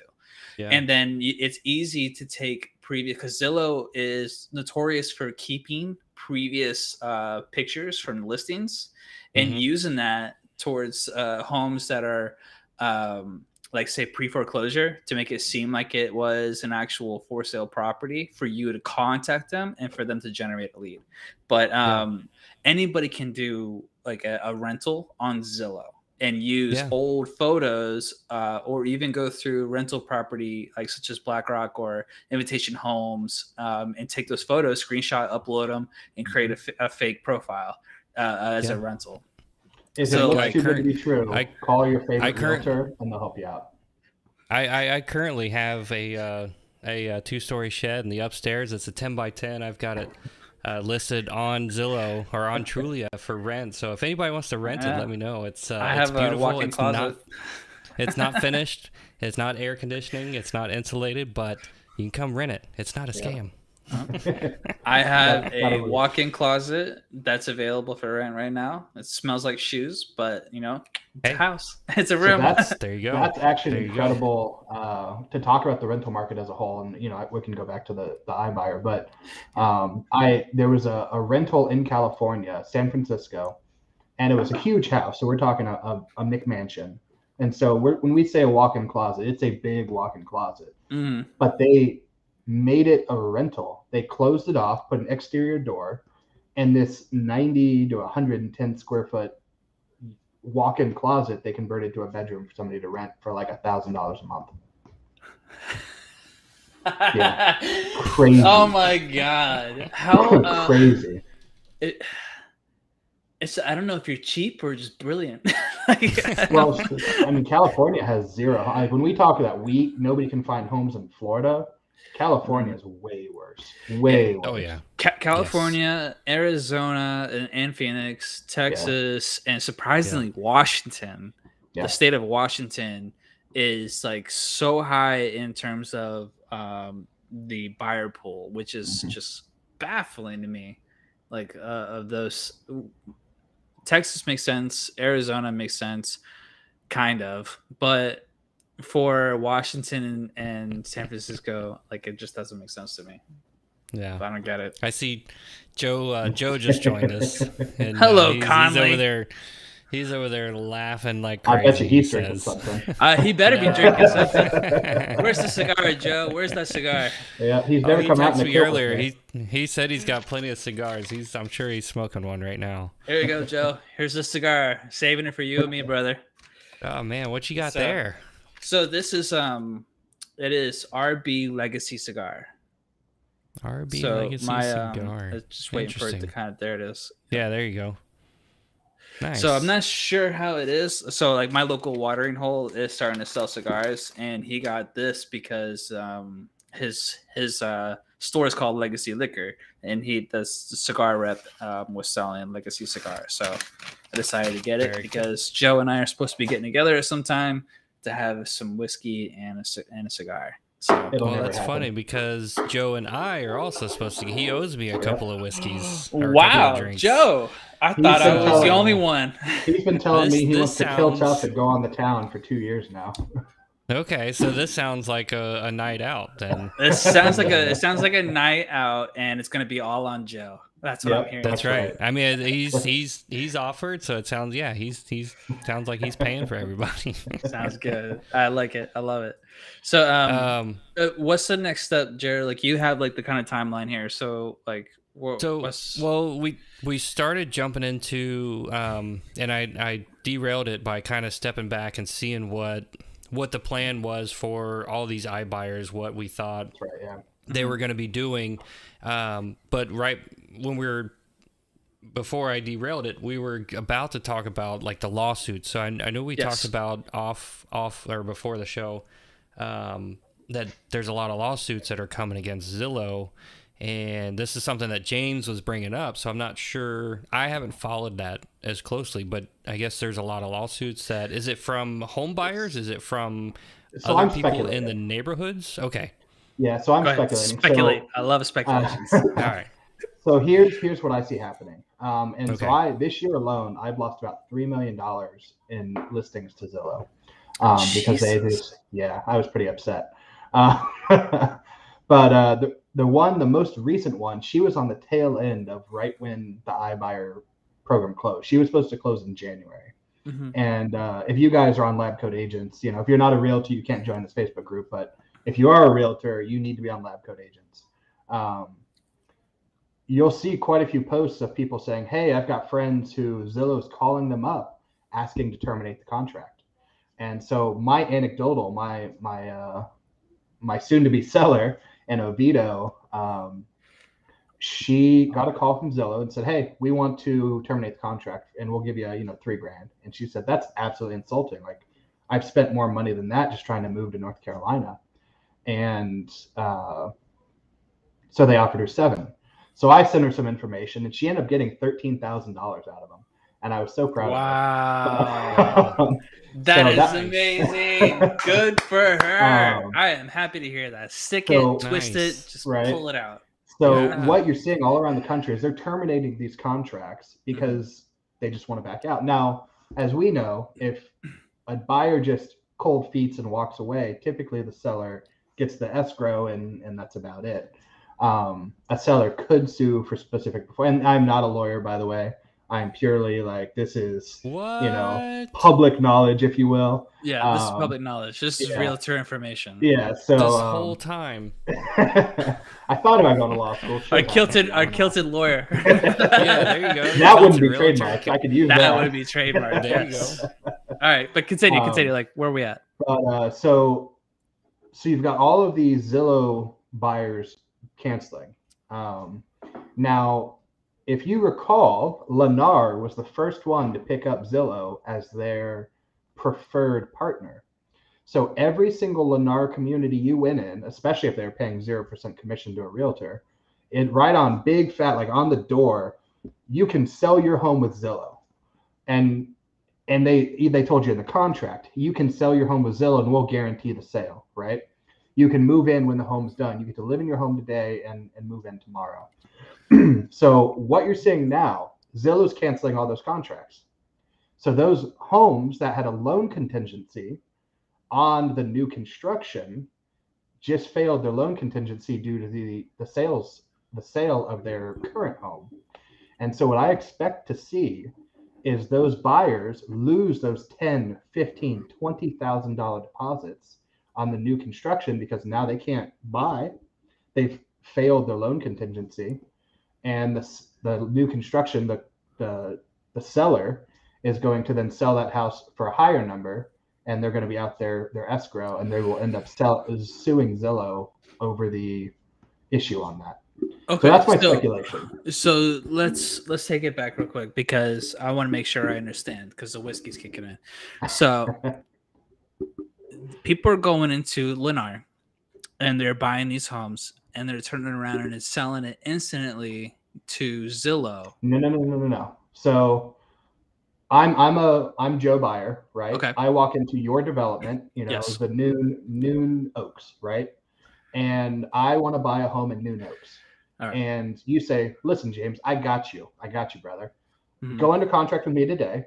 Yep. We will have the loan. You'll go through my preferred lender. I'll give you the closing costs just like usual. But instead of using a realtor, because that's unfamiliar, that could be a problem. You may have to rent. Why don't you just sell it through my buddy Zillow? Sell your current home today with Zillow, and you Oh, can live in that home up until we get the certificate of occupancy, and you can move into our home. Okay. Now, Zillow just stopped their program and canceled that buyer contract. And now, me, Joe Buyer, on Neun Oaks, I just failed my loan contingency because I can't Yeah. sell my home in time for the home to be built. the thing is, like Lennar is the one that's like offering that to them, so I can see what you're That's saying. a caveat emptor. That's buyer beware. Oh God, Those contracts are Yeah. ironclad. New construction man! I ooh. is 24 pages of "We Of- own you." Yes, it really is. Like it's anywhere. I have never seen a contract shorter than twenty pages uh, So for a new I, I don't. I don't think people understand how structured and ironclad a new construction contract is. It is. They have the right, they can tell you it's going to be built in December, but they have five years that they have to build that home in. Yeah. five years. Yep. They have to try to build it with due diligence and faithful for two years. They get Mhm. two years off the bat to try to build that home. Yep. They can tell you May, And but it may be there's- December. there there's literally like damn near zero out clause for for a buyer in new construction and Yep. i've helped a lot of new construction like buyers and i see like pretty much the same language like Yep. you're in this it's one-sided and i tell a lot of my buyers before going into that it's just like listen like these things are one-sided Mhm. like and so much of the language i read it and i'm like i hate it i hate it i hate it i hate it like Can't do anything about it. it's, it's, It's why it's there's important- literally nothing we can do about it it's important. That's why you use a realtor, though. And and this is Yeah. super super big for anybody out there thinking about new construction. I, Chris, Jared, we all understand that new construction contracts are super one sided, but I have a personal relationship with multiple communities, multiple sellers. Like I love Dream Finders. They are. I own stock in Dream Finders. Let me say that. You know, disclosure. SEC. He's being paid by me. them. Yeah, so please don't sue me, SEC. Um, I do own stock in Dream Finders, but uh, They don't not watch enough to this. really make any money. But um, you disclosed that. You this. disclosed it. yeah, I, I disclosed love them as a company though. They are a Florida-based, out of Jacksonville, amazing company. And I had a buyer who absolutely broke the terms of the agreement, and because of my personal Hmm. relationship with that company, they totally refunded their entire escrow. in Wow, full. And That under the is contract, a they should have kicked them to the curb and kept their money. that's rare. That's extremely rare. It's not Yeah. when you have contacts. That's not the only story of that. Hmm. So that's why it's important to use a realtor for new construction because they will have, hopefully, um, and ask them. You know, that's a fair question. Do you actually know this company? Like, do you have connections in it? And if they're telling you no, and that's okay, let that realtor, if that's your favorite realtor, let them refer you to somebody who has those contacts. So Yeah. that's my two cents. better hold your tongue, sir. hey, I'm, I'm assuming you got contacts. I don't have contacts for. I mean, Well, I do have them to lunch. contacts for for new constructions. Like I do. Just go the into the time- sales office and meet them. That's all you got to do. Go in there, make a conversation, bring them, you know, cookies, take them out to lunch, whatever. That's all I did. I know you. You're very um personal. You're one on one. Like you had a party earlier this year for everyone that you've done business with, Yep. and like so, like you're you're on top of your game, man. And, and being I that you are made in my politics. business so- drinking whiskey with friends. It's good. I, hey, It's great. COVID business, killed me because I couldn't drink whiskey with my friends. right, right. Well, why do you think I started this podcast? I mean, I was like, hey, I'm I, So you can Can't drink whiskey with us, sir. That's right. right. I, I can't drink whiskey alone. All right, I'll cheers to that. Drink Heck whiskey yeah, with my friends. Exactly, whiskey with friends. I think there's, And there's uh, probably beer a for my song about that. horses. There is yeah, whiskey. that's what it was. Yeah. Well, don't It's, don't um, don't sing. Don't sing. I'm not gonna Or sing. maybe I'm not gonna okay, sing. good. It's like, just trying to remember. It's Willie? Nelson. ID, ID, ID, I. Uh, Willie Nelson. Beer for my friends. Whiskey. Uh, well, no, whiskey for my friends. Beer for my horses. I think that's the name of the song. Yeah. I think It's that's right. a Somebody will, somebody will chime in and tell us that we're butchering it and it's completely incorrect. yeah, old Willie's a little bit before me. I, I'm not a big fan of country anyway. So what? yeah, No, Don't be don't be man. shocked. Don't be shocked. He's a closet not. country fan. oh no, I'll listen to everything but country. Everything but country. Yeah. Can you imagine the Kilted Realtor just driving around his red Charger, just like bust, bust Taylor Swift? Rap. Taylor Swift. There you go. I'm a huge Tay Tay fan. That's right. okay. all right. Oh, So my, my that's- Spotify. the whiskey's 37,000 talking, everyone. Uh-oh. Uh, yeah, oh no, right. I, I own all of their albums. I kid you not. Um, Oh wow. I believe. and I was back since high school. You know, Romeo and Juliet, all that good stuff. I'm not gonna lie, uh, that was a good song. Yeah. So I my Spotify just came in 37,000 minutes listened, 78 genres, 985 different artists. Weak numbers. Weak Hmm. numbers. Dang. I Yeah, got a calling it forty-seven thousand. I got forty-seven thousand minutes, and um, almost um, how many genres? 78. Seventy-eight. I'm in the hundreds. Dang. Yeah. I didn't An even know you audio could pull stats. Yeah. Yeah, I it's your on know you could Spotify. I Unwrapped. love it. You been? Yeah. Yeah. Awesome. Seriously, you old man. I had no idea you could pull. I just I go there and I'm like, hey, turn turn on something, and it plays, and then I I move on. I didn't Yeah, know you like could pull. Why do I need to look at? s- whippersnappers. I know. Why do I need to look at stats at what I listen to? Because it's, It's fun. it's the 'Cause it is fun. same. It's the same song playing over and over. It's like some you know Hank Williams Sr. song that just it's on repeat. So I mean, I think I have like one one artist for like forty thousand minutes or whatever you guys said. I don't know. yeah, I listened to Um, Blink 182 for like 4,700 minutes last. Did this you hear their um That's new, way the too new album? Minutes for Like- Blink One Eighty Two. They they put out a new album. I think it was actually last year. Um, but it was awesome. I really liked it. Off to It was Spotify great. I go. Off the Spotify. Hey, I welcome go. to the Spotify con- uh, Spotify podcast. Here, we're going to talk about our stats and what we listen to on Spotify for the rest of the podcast. For the next hour, you're going to hear That's about whiskey, our man. stats and That's what we like to listen to on. Weren't you saying something about shenanigans? Something about Shenanigans. shenanigans. Lots of that a- shenanigans. and that's the is that cool another part. S- Is that another song you guys listen to? Shenanigans. Yes, my. So I got uh, a couple of clients here. Shout out to Justin and Megan Allen watching us on the podcast while having a Oh, drink. sweet. That's Hey. right. Appreciate like you it. guys. Thank you so Yeah. much for chiming in. Cheers to that. Oh, dude, you're right. Nine. That's Nine the one. album. That's the Yes. album. It's called Yeah, it's it's really good. I really like it. Oh, Uh, actually, so it's funny. I didn't even know it was the album, but I've got almost all of it favorited already on my uh my playlist. Really, Yeah, I had no idea it was the new album, but yeah, like uh, I really wish I hated you. That's probably my favorite song. I really wish I hated you. Yeah. that's a good one. That's a good one. Yeah, yeah. uh, Jared asked me not to sing, so here I am singing. Here. No, no. I like I like Black Rain. Black Rain Yeah. is a really good one. I don't Um, know. I'm trying to pull up my genres here. I'm a big singer, so don't get me started. Uh, Uh-oh. just keep to. Uh, so my favorite song I listened to 62 times. Uh, I No, I definitely don't listen know to I I- Miss You more than that. Yeah. Man. That's just How like do one even of my. access? I don't even know how to access Spotify. You just go to your home and it says 2021 Unwrapped is here, right at the top. Spotify. I'm I'm a little. So I listened to about what a it's- I listened to it's gonna show. 116 episodes of a podcast this year. At least you're learning something. Yes. Yes. Let's see here. I'm trying to find the genres because I know I'm in the hundreds. Hey, what does everybody else out there listen to? Put it in the comments. we're What did- apparently what we've, did your we've run out of come stuff. up with? We've apparently run out of stuff to talk about. No, I we actually- I was can gonna I can go- badmouth all day. It's fine. I Oh. thought we were gonna be like two hours talking about Zillow, and here we are talking about Spotify. I didn't Okay, know so how to turn the whole I'm- I'm and I think actually, part uh, of it is just I'm a little upset because I don't know how to find my stats now, and I'm I'm looking for them, and I have no So, idea where if they're you at. open Zillow, it's uh, oh my god. Open Zillow. Open, yeah. Oh, Zillow has. Oh, Zillow has my Spotify stats. Okay, that's. they have everything else. Jeez, That's- they have they have everything. everything else. I only gave them my my name, email, social, uh, date of birth, driver's license number. I've only given them that. But Yeah. how did they get my Spotify? I don't. That's so weird.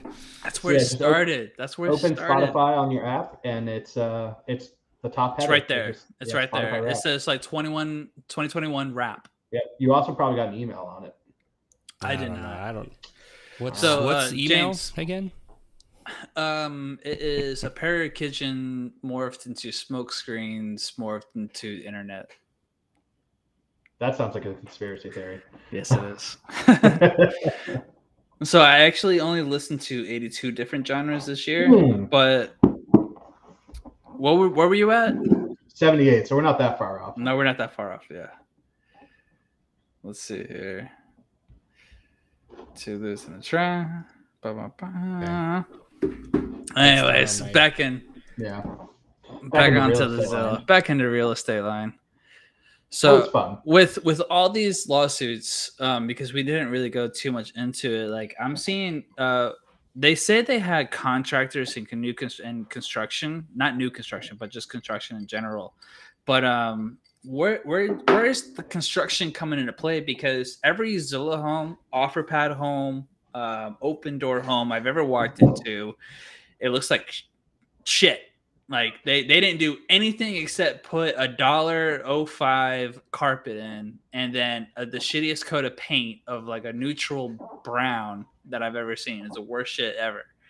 Like So I'm gonna kick in real quick and say, uh, you know, NAR, if you're listening, we are not bad mouthing another realtor. Um, oh, we are shit. absolutely not. Nope. So, I'm- No.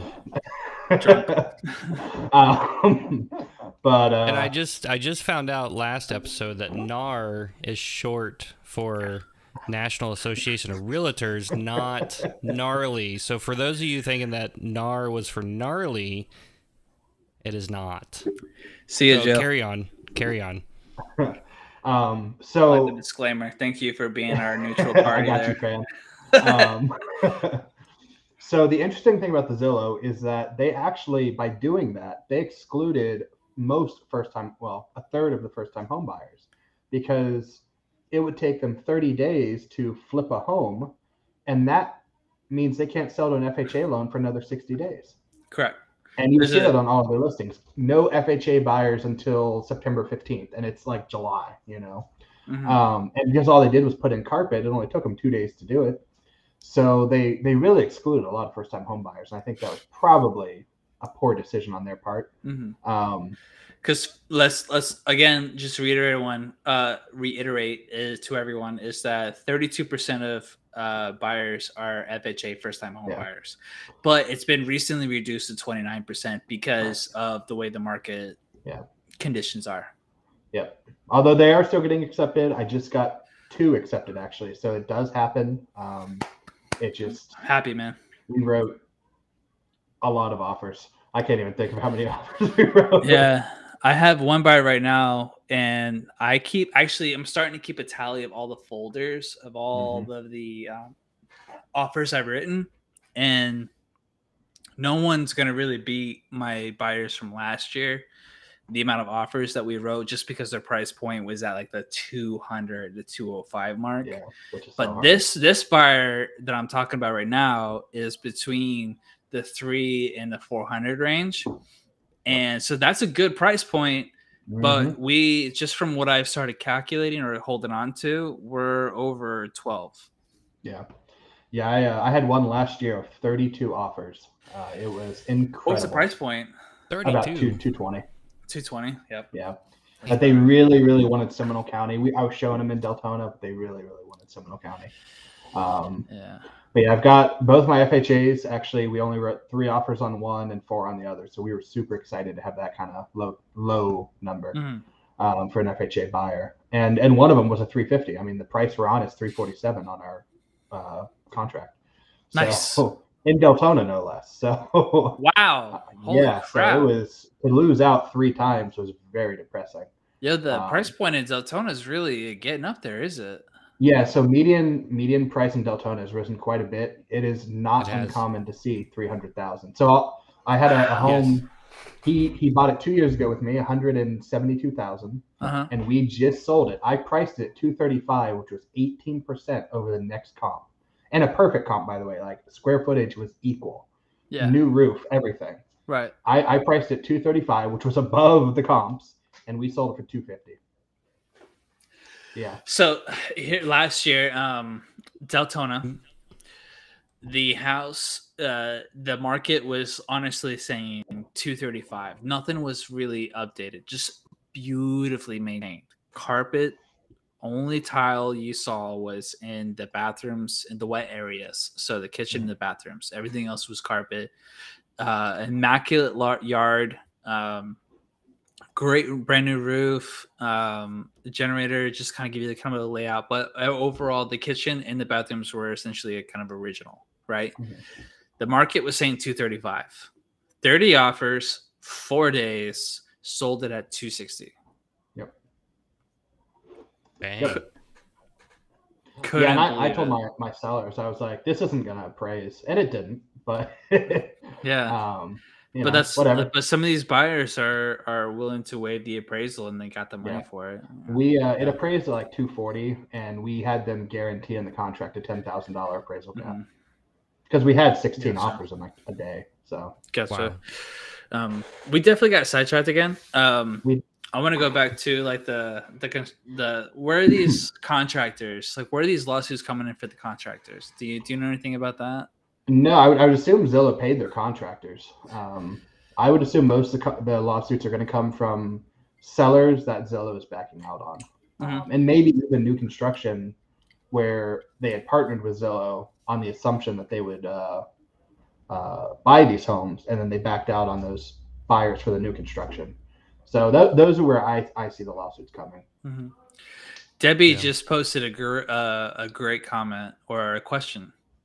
Is Zillow becoming a near monopoly when it comes to real estate coverage, internet pressure, and real estate marketing? They kind of already were, to be honest. They were on yeah. internet and real estate marketing um, Yeah. because they do produce the most views per month of any real estate Mhm. asset. We'll just call it an asset anywhere.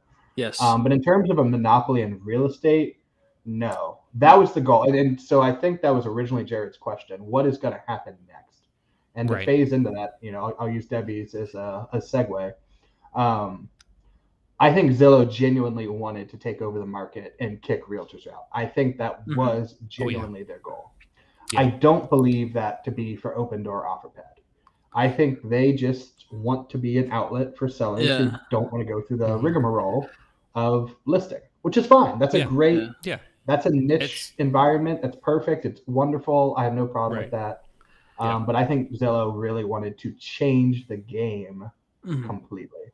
Oh yeah. The They wanted to not. I mean, sort of weed out the agents, but start hire. I mean, essentially, they would end up having to hire salaried agents. And that's where the market's going. that that's Right. what that's what they want to do. They want to hire So- sa- salary. I agree with James. So Continue, check out James. Mark Spain. Check out, uh, oh Mhm. my gosh, who's the guy down south? Uh, oh boy, he does a billion, a billion a year.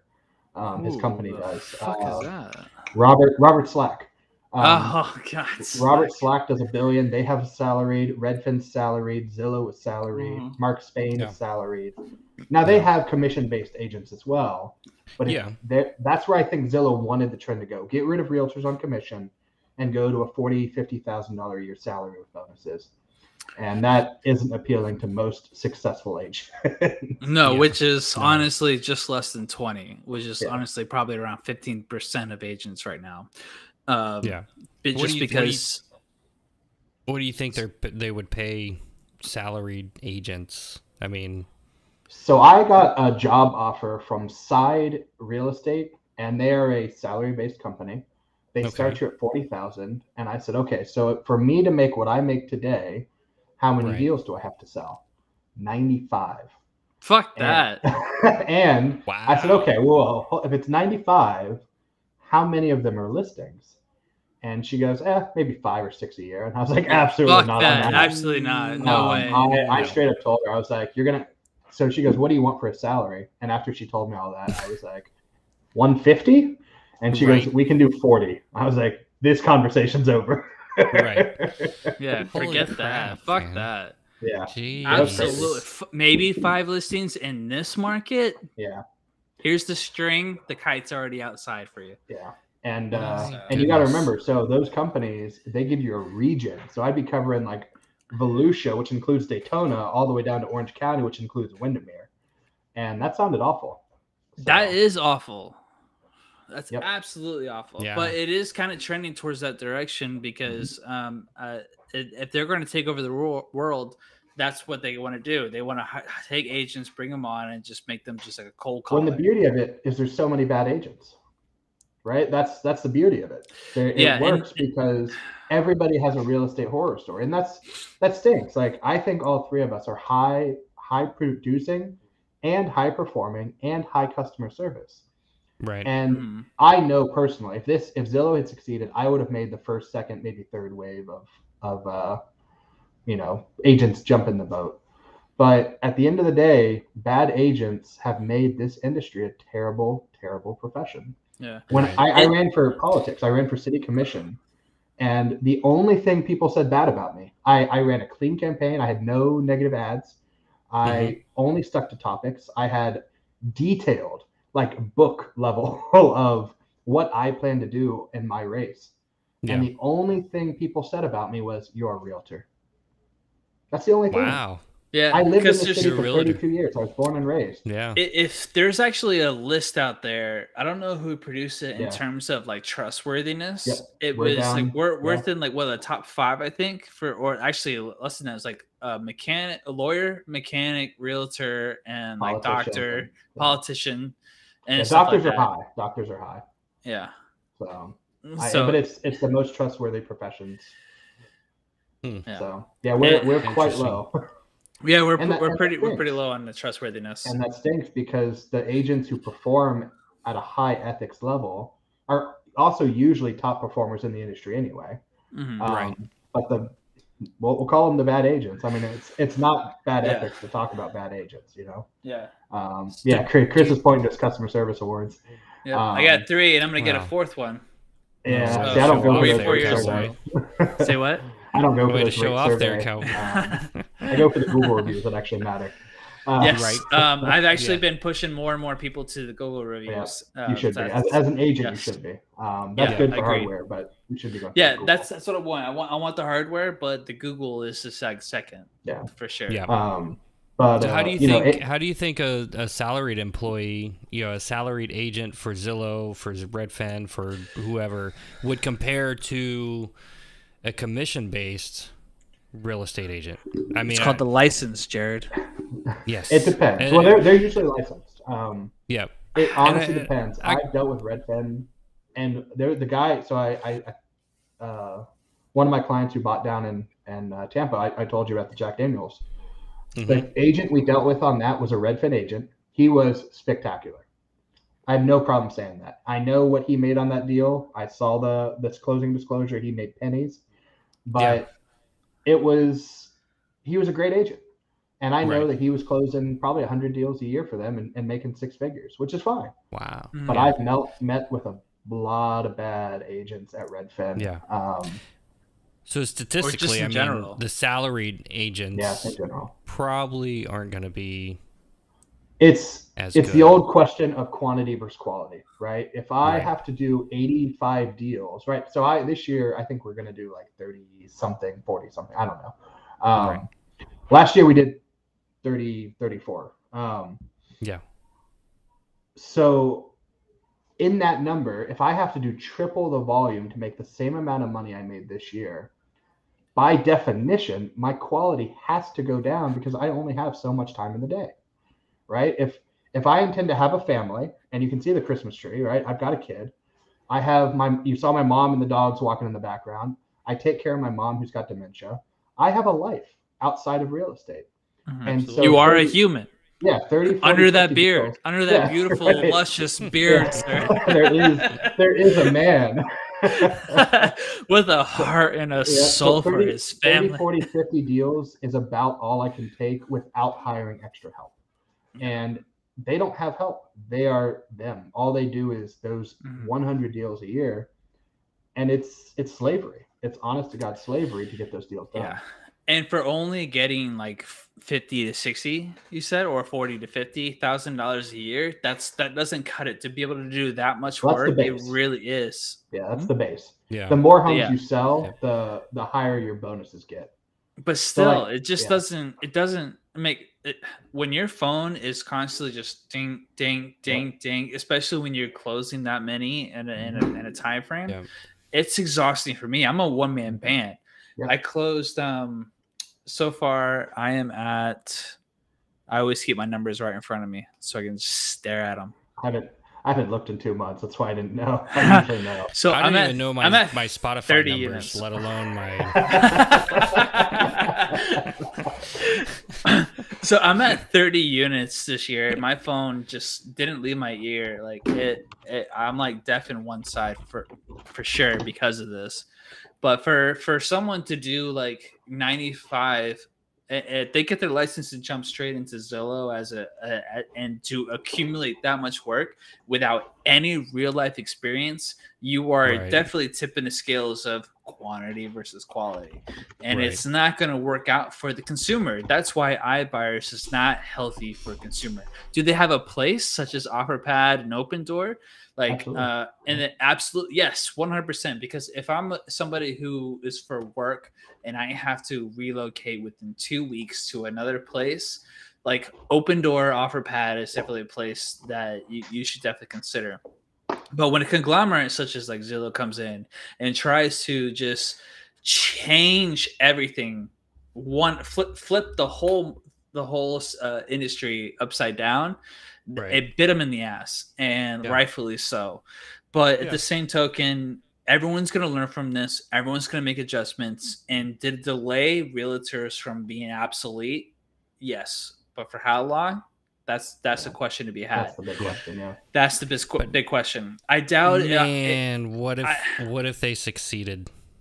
That would have been no, it's I go- mean, they're going to succeed. Like Yeah. realtors, unfortunately, is going to go by the Yeah. wayside. It's it's a matter of time. Not it's not a matter of like if. It's a when. Right. and and so um i i'm not a fan the more the, the consumer has information the better it is and those us realtors that are able to uh survive it will be able to profit more because as of right now we're i, th- I think at like 20 20 to 22,000 license agents for this for the for central It's- florida It's more than that. oh my god oh just- my god That's just ORRA. Oh, Jesus Yeah. Christ. That's so, So, sickening. So I'll make it even worse for you. So Chris is making pains of of terrible, you know, agonizing. He's on, uh, you know, his last breaths. But so Central Florida Metro, which covers all the way from Volusia County all the way down to Osceola, Kissimmee area, That's Disney It's- and whatnot. And keep um, going. Oh, yeah, or- yeah, in, in, into Hillsborough a little bit, uh, which Mhm. is Tampa. Um, so that's 2.4 million people in the Orlando metro. So ORRA, which is the Orlando Regional Realtor Association, has like 24,000 agents. Now that doesn't include the Osceola County Regional. That doesn't include Brevard County. That doesn't include Space Coast. That doesn't include the West or East Volusia County Realtors. So when you include all of them, we're talking almost 50,000 realtors for 2.4 million people, which means more than 1% of every single person has a license. Compare that to how many doctors are in the same area. What, a thousand? Mhm. right. How many lawyers? A thousand? Two thousand? Yeah. You know, Yeah. Yep. every everybody you can throw a rock into a crowd and you'll hit three realtors. I agree. 100%. Oh, But. So ha- everybody, which one can everybody has a your friend house? that's a everybody has a friend that's a realtor. Yep. It Yeah. seems like. But as a consumer, it's so important to like ask around. Like, It if is. you want to give your friend like an opportunity, awesome. But oh if. Right. if you want some someone that's going to give you quality or someone that's going to actually go to bat and has the experience, you need to look and and and evaluate like Right. who different at least at least three.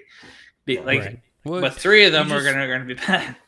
you just you just have to ensure that if your friend is a realtor because i have i mean obviously i have friends i'm a pretty popular guy but uh, you have to ensure that your friend who is the realtor can do the job that needs to be done so Mhm. yes if you have a friend that because we always reference like oh your friend that's a realtor stay away don't stay away make No. sure he's going to do the right job and if he Or you she. know or she sorry they whatever They, um yeah.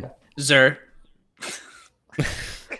Yeah. I, Sorry. I'll- Sorry, and uh, anyways, but like you're right. But if if they are new, then uh, and ask them, do they have a mentor that they can reach out to to help uh, uh, facilitate when things start getting a little hairy?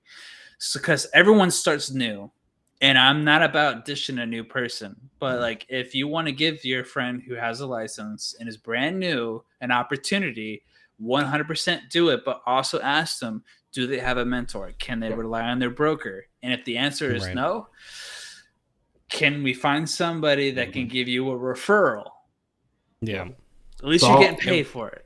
I'll, I'll take two of those. So I uh, I had a buddy who said, "Hey man, I, my my cousin, my direct cousin who lives down the road from me is a realtor."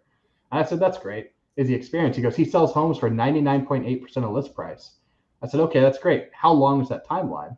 He goes, "Oh, he's been doing it all this year." I was like, "Bro, everybody's selling it for 100 to 101 percent this year. This is last year." And I said, I've been selling 99.8% list price since I started six years ago. That is my rolling six year average. And Yeah. as soon as I said that, he goes, Oh, you're the, you're the agent, buddy. You're, you're taking it.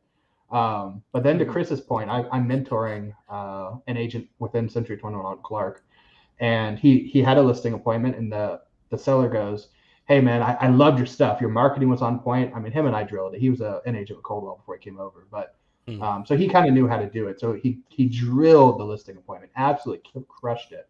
But the guy goes, "You've never sold a home before, like you've never listed a home before," and he didn't know how to come back. So he came back. He called me, and I said, "You call that seller right now, and you tell him you have a, a mentor who sells eight million a year every Right. year, and has been named top twenty under forty realtors in Orlando, who beat Yeah. cancer." Who did all of this? You tell him I will help you in any way you need. and he got Man. listed. Oh, and he wears a kilt. yes, and he wears a kilt. So, so I told him, It's I was like- like, you use our broker's stats, you use my stats, All of care, it. bro. yeah, Like, Yeah. I'm in your corner, therefore Yep. you are me.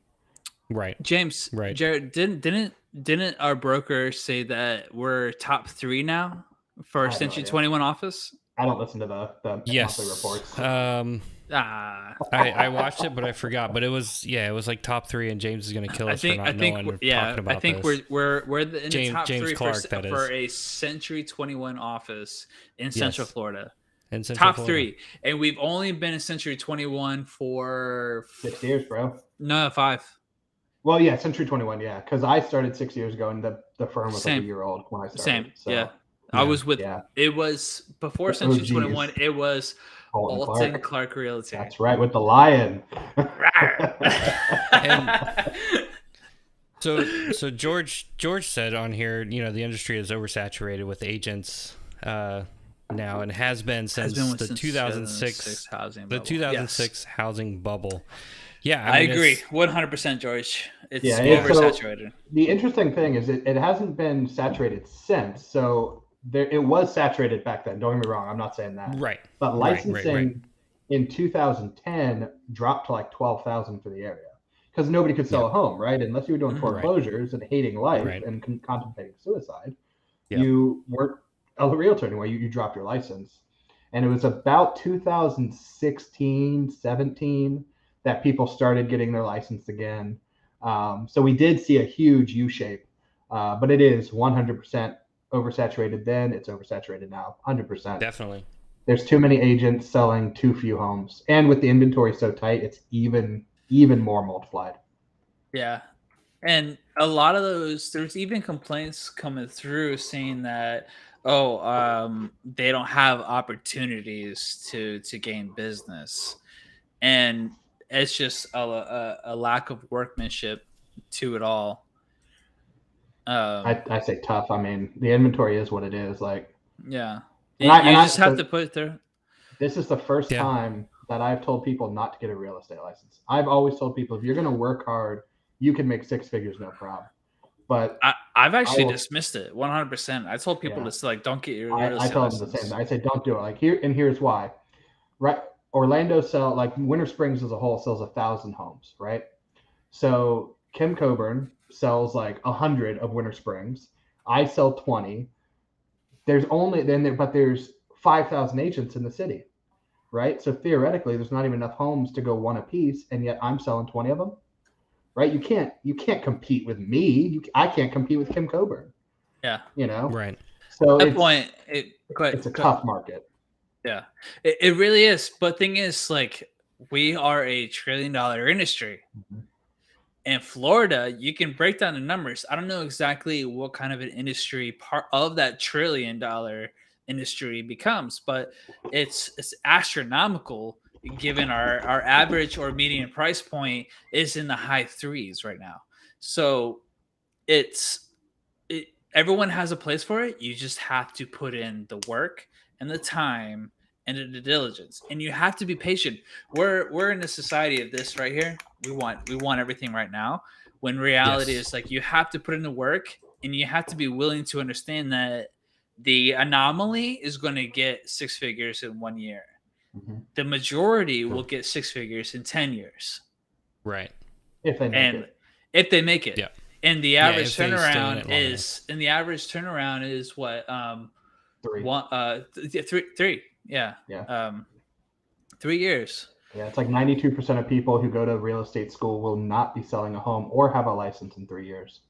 And and Chris, I just looked it up. So in 2020, 300 and we'll call it 311,000 single family homes were sold.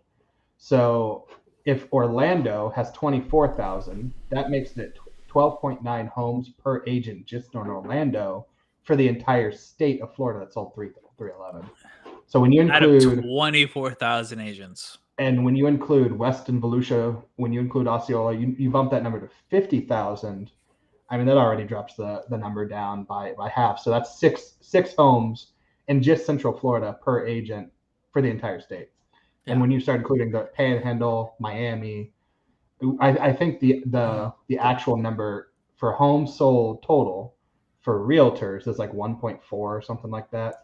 Yeah And yet Chris and I are selling 40 a year. How do you compete with that? Yeah. You know?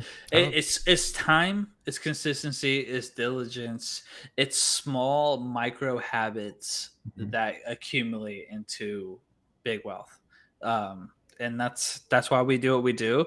But it, we also don't sacrifice inte- uh, integrity, like our character. We do not. We never. We never deviate. We never sacrifice, and that's why I have quality service awards. So like I had the fun side and I had the serious side. I'm even Right trying to find my my stuff. Man. I don't think I got my big Centurion award yet. Yeah. Oh, this actually, year, yeah. I wait, you should. I got.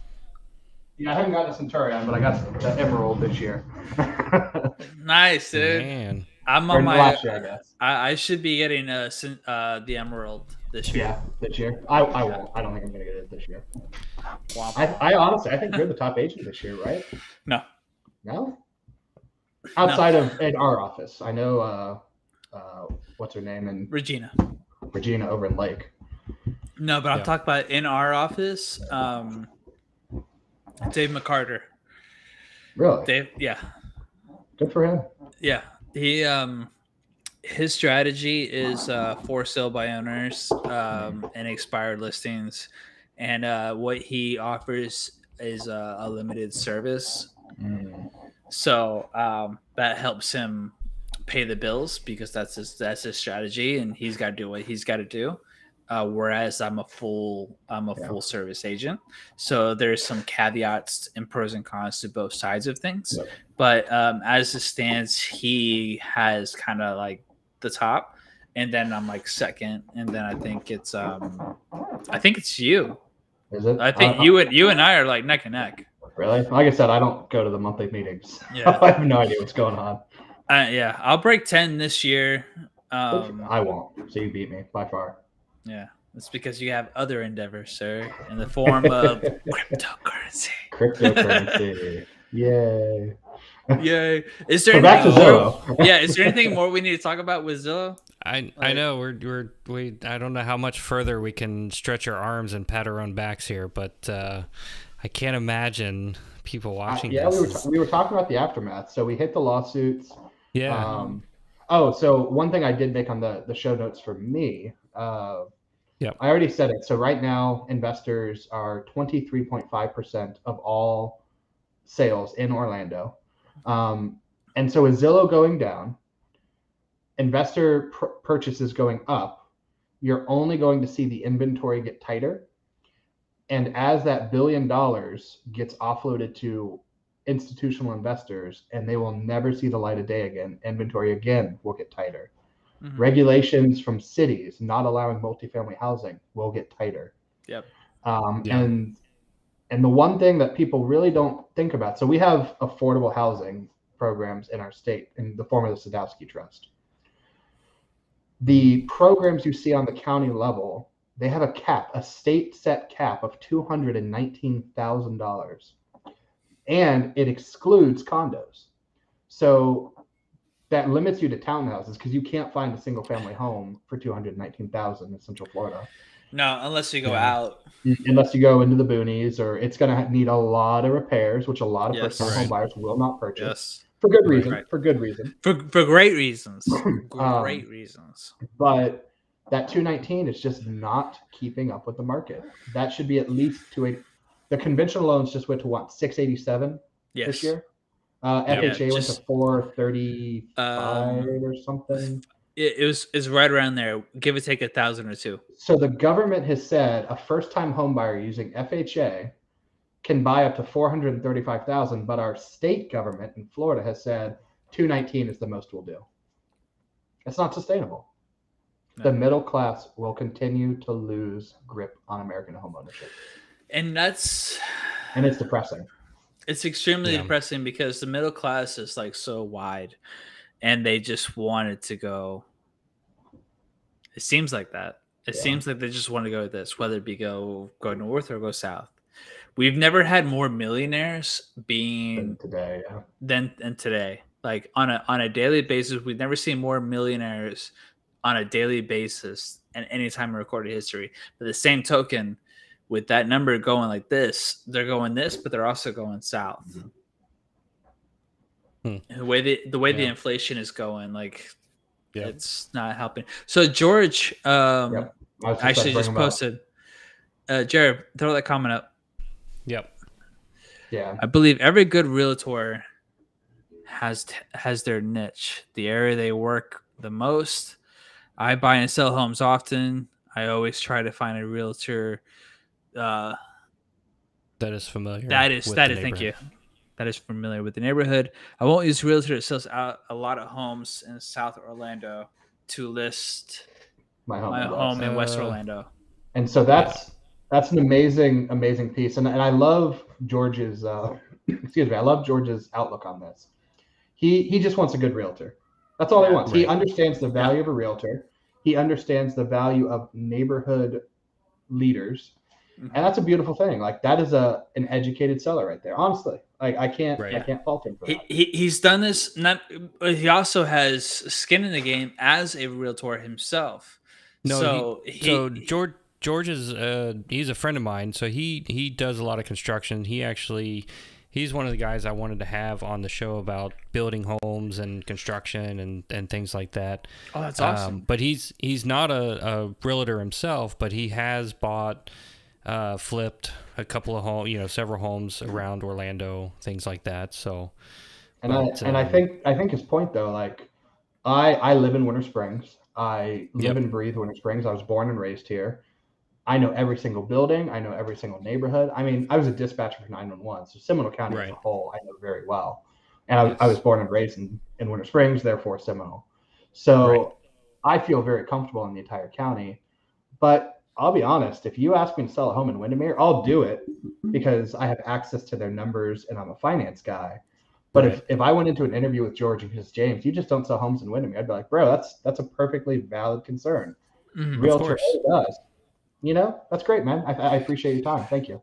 Yeah. You know, he But on the on the on the flip side of that, though, we're in such a digital world, a digital age today mm-hmm. that you know just because I live in New Smyrna Beach doesn't mean I only sell homes in New Smyrna Beach. I can go in, just like you said, James. I can go in and find stats on any mm-hmm. county, any city, any zip code, any you know, break it down however you want throughout the state of Florida, mm-hmm. and I could be just as educated as any agent that lives in that particular area and do if just you as do good it of a job. constantly. See, I, I disagree if you're doing this a one time. Like you live in New Smyrna. Now you could probably do it in in Longwood or Winter Springs because we have a lot of turnover. Right. or at least we have 10%. So you, you've got enough Right. comps to justify. But in Right. those neighborhoods that you don't see that turnover, unless you are familiar with yeah. the area, Correct. you could not Correct. compete with Chris or I. You just couldn't. And, and conversely, I could not convert. Uh, I could not compete with you in the condo market for New Smyrna. Every Right. single Yeah. condo's different. I don't know So, shit yeah, for dude. the hotel, Yeah. the, what are they? Hotel aminiums. I I can't. Right. I can't. Yeah, I mean there there are those those you know s- specific niches or that you know those specific areas, but in general, I mean the information is out there. I mean, I kind of look at it. The information is out there. If I want to go home, go sell a home in in Pierson or Ocala, or you know, I've helped people buy homes down in Punta Gorda. Uh, you know, whatever it is, you just you do the research and you figure out what home. I mean, what homes are selling for. You find the comps. You find you know. Let me let me give you an example that totally downplays that. So Winter Okay. Park, you have Winter Park, uh, and actually we have an agent who used to live in this particular area, Sylvia. Um, Ah. she she lived on this home that her particular home was worth gobs of money, and I won't say how much um, because of her privacy, but good a good amount of money. Not so. She asked me to help her with the comps. Okay, no problem. I looked Right. at the comps. I was born in Seminole County. Winter Park is only 20 minutes from me. And I'm looking at the comps. I'm like, Sylvia, this home went for X and this home went, went for Y minus 300. Like, what the heck? You know, what's the difference between literally a street? And these are all 1950s. They're all 3,000 square feet. And yet they're selling for $300,000 less. What the Right. heck? You know, Right. and and she she explained the differences to me, and it made perfect sense. It was the builder who built them. Um, Ooh. and and that's all it was. Mm. The conditions, the quality, it was all the same, but it was the builder. But when it Um, comes to Right. the, the 50s homes, 60s, 70s, 80s homes, how do you how does a uh, a seller or even a realtor um, determine like the builder quality? Because the in Winter Park, you know, because they're established, very historic neighborhoods. Um, and and once she told me that, Yeah. I went and looked at the records, and sure enough, she Yeah. was right because she lives there. I mean, she, of course, she know it. Um, yeah, and, and Winter Winter Park is is pretty. You know, there's from one street to the next, just like you said. I mean, there's there can be some huge hundreds differences. of thousands of differences for a home within eyesight. Right. So how Just do you like- like that? just like well so Yeah, when i it's helped these uh when i helped some clients buy a house down in punta gorda it was right there on a canal and and i had to do a, a lot of research to figure out okay there's and i didn't know anything about this beforehand but there's a side of the canal which is sailboat i forget what the term was but it's it's sailboat friendly and then the other side of the yeah sailboat accessible the other side was not. not, yeah. That was something that I learned. And there's just like you said, James. There's you know a, a fifty to seventy thousand dollar difference between whether you're on the sailboat side or not. But what did we say earlier? Twenty percent of agents would have done that research. Twenty. So if your buddy's a realtor, what is he in that twenty percent? Right. Right. Mm. So I mean, yeah, I, I could have. I could have. right. I could have George just was as easily gone into it and and blindly said, sure, the house is worth X amount. You should pay what they're asking, or you know, or. But I'm not in that that twenty or that. I, I'm in that twenty percent that did the research. almost killed yourself there. No, I know. I well, I was About to end to this man's of career. right. No, right. Well, you know. Um, so, but long story short, I'm in that 20%. I did the research and I was like, well, why is, because I looked at it, I saw that there was a difference between, you know, this house here and then on the other side of the road, literally, there was a huge price difference. Yep. And I started, I, I actually called other agents down there and said, hey, what can you tell me about this house? What can you tell me about that house? You know, and they're like, hey, this is on the sailboat side and that one's not. And I was like, oh, okay, write that down. Let me research that. Let me figure out what's going on. Yeah. So there, there's a learning curve, but the agent has to be willing to do the research. The work. Yeah. But see, work the other that goes into it. it. is you could do it, but what took you hours. I, if I was a local agent, if I was an expert, like George is saying, if I was an expert, Correct. that's going to take me six minutes. And who would you rather have sell your home? The guy who has to do five hours of research to learn one thing, or the dude who just knows it? I'm going. But it could just knows also it could also be the person that you maybe know personally who is going to do the research and you trust him more as a person or are you calling some random agent down in you know whatever city hey get me the best dude you don't know that agent you Mm-hmm. assume he's going to he knows the market you assume you're going to do a good interview on him or do you really trust your buddy that's going to do the research and do a good job and so on and so on so it, it depends but- on the person, and and yeah, it does. It does. It does. I, I think that's the reason I was so successful so quickly is people know I'm big brain, right? So I'm they know what I'm gonna put Big brain, big bird. so I mean, you know, you wear the kilt, you got the big brain. They're like, you know what, James is not gonna let me down on that. And yeah. Right. and I'll be honest, in, You in just my don't. You don't. in, in my six years, I have let down clients, and I've eaten it. I've eaten that money.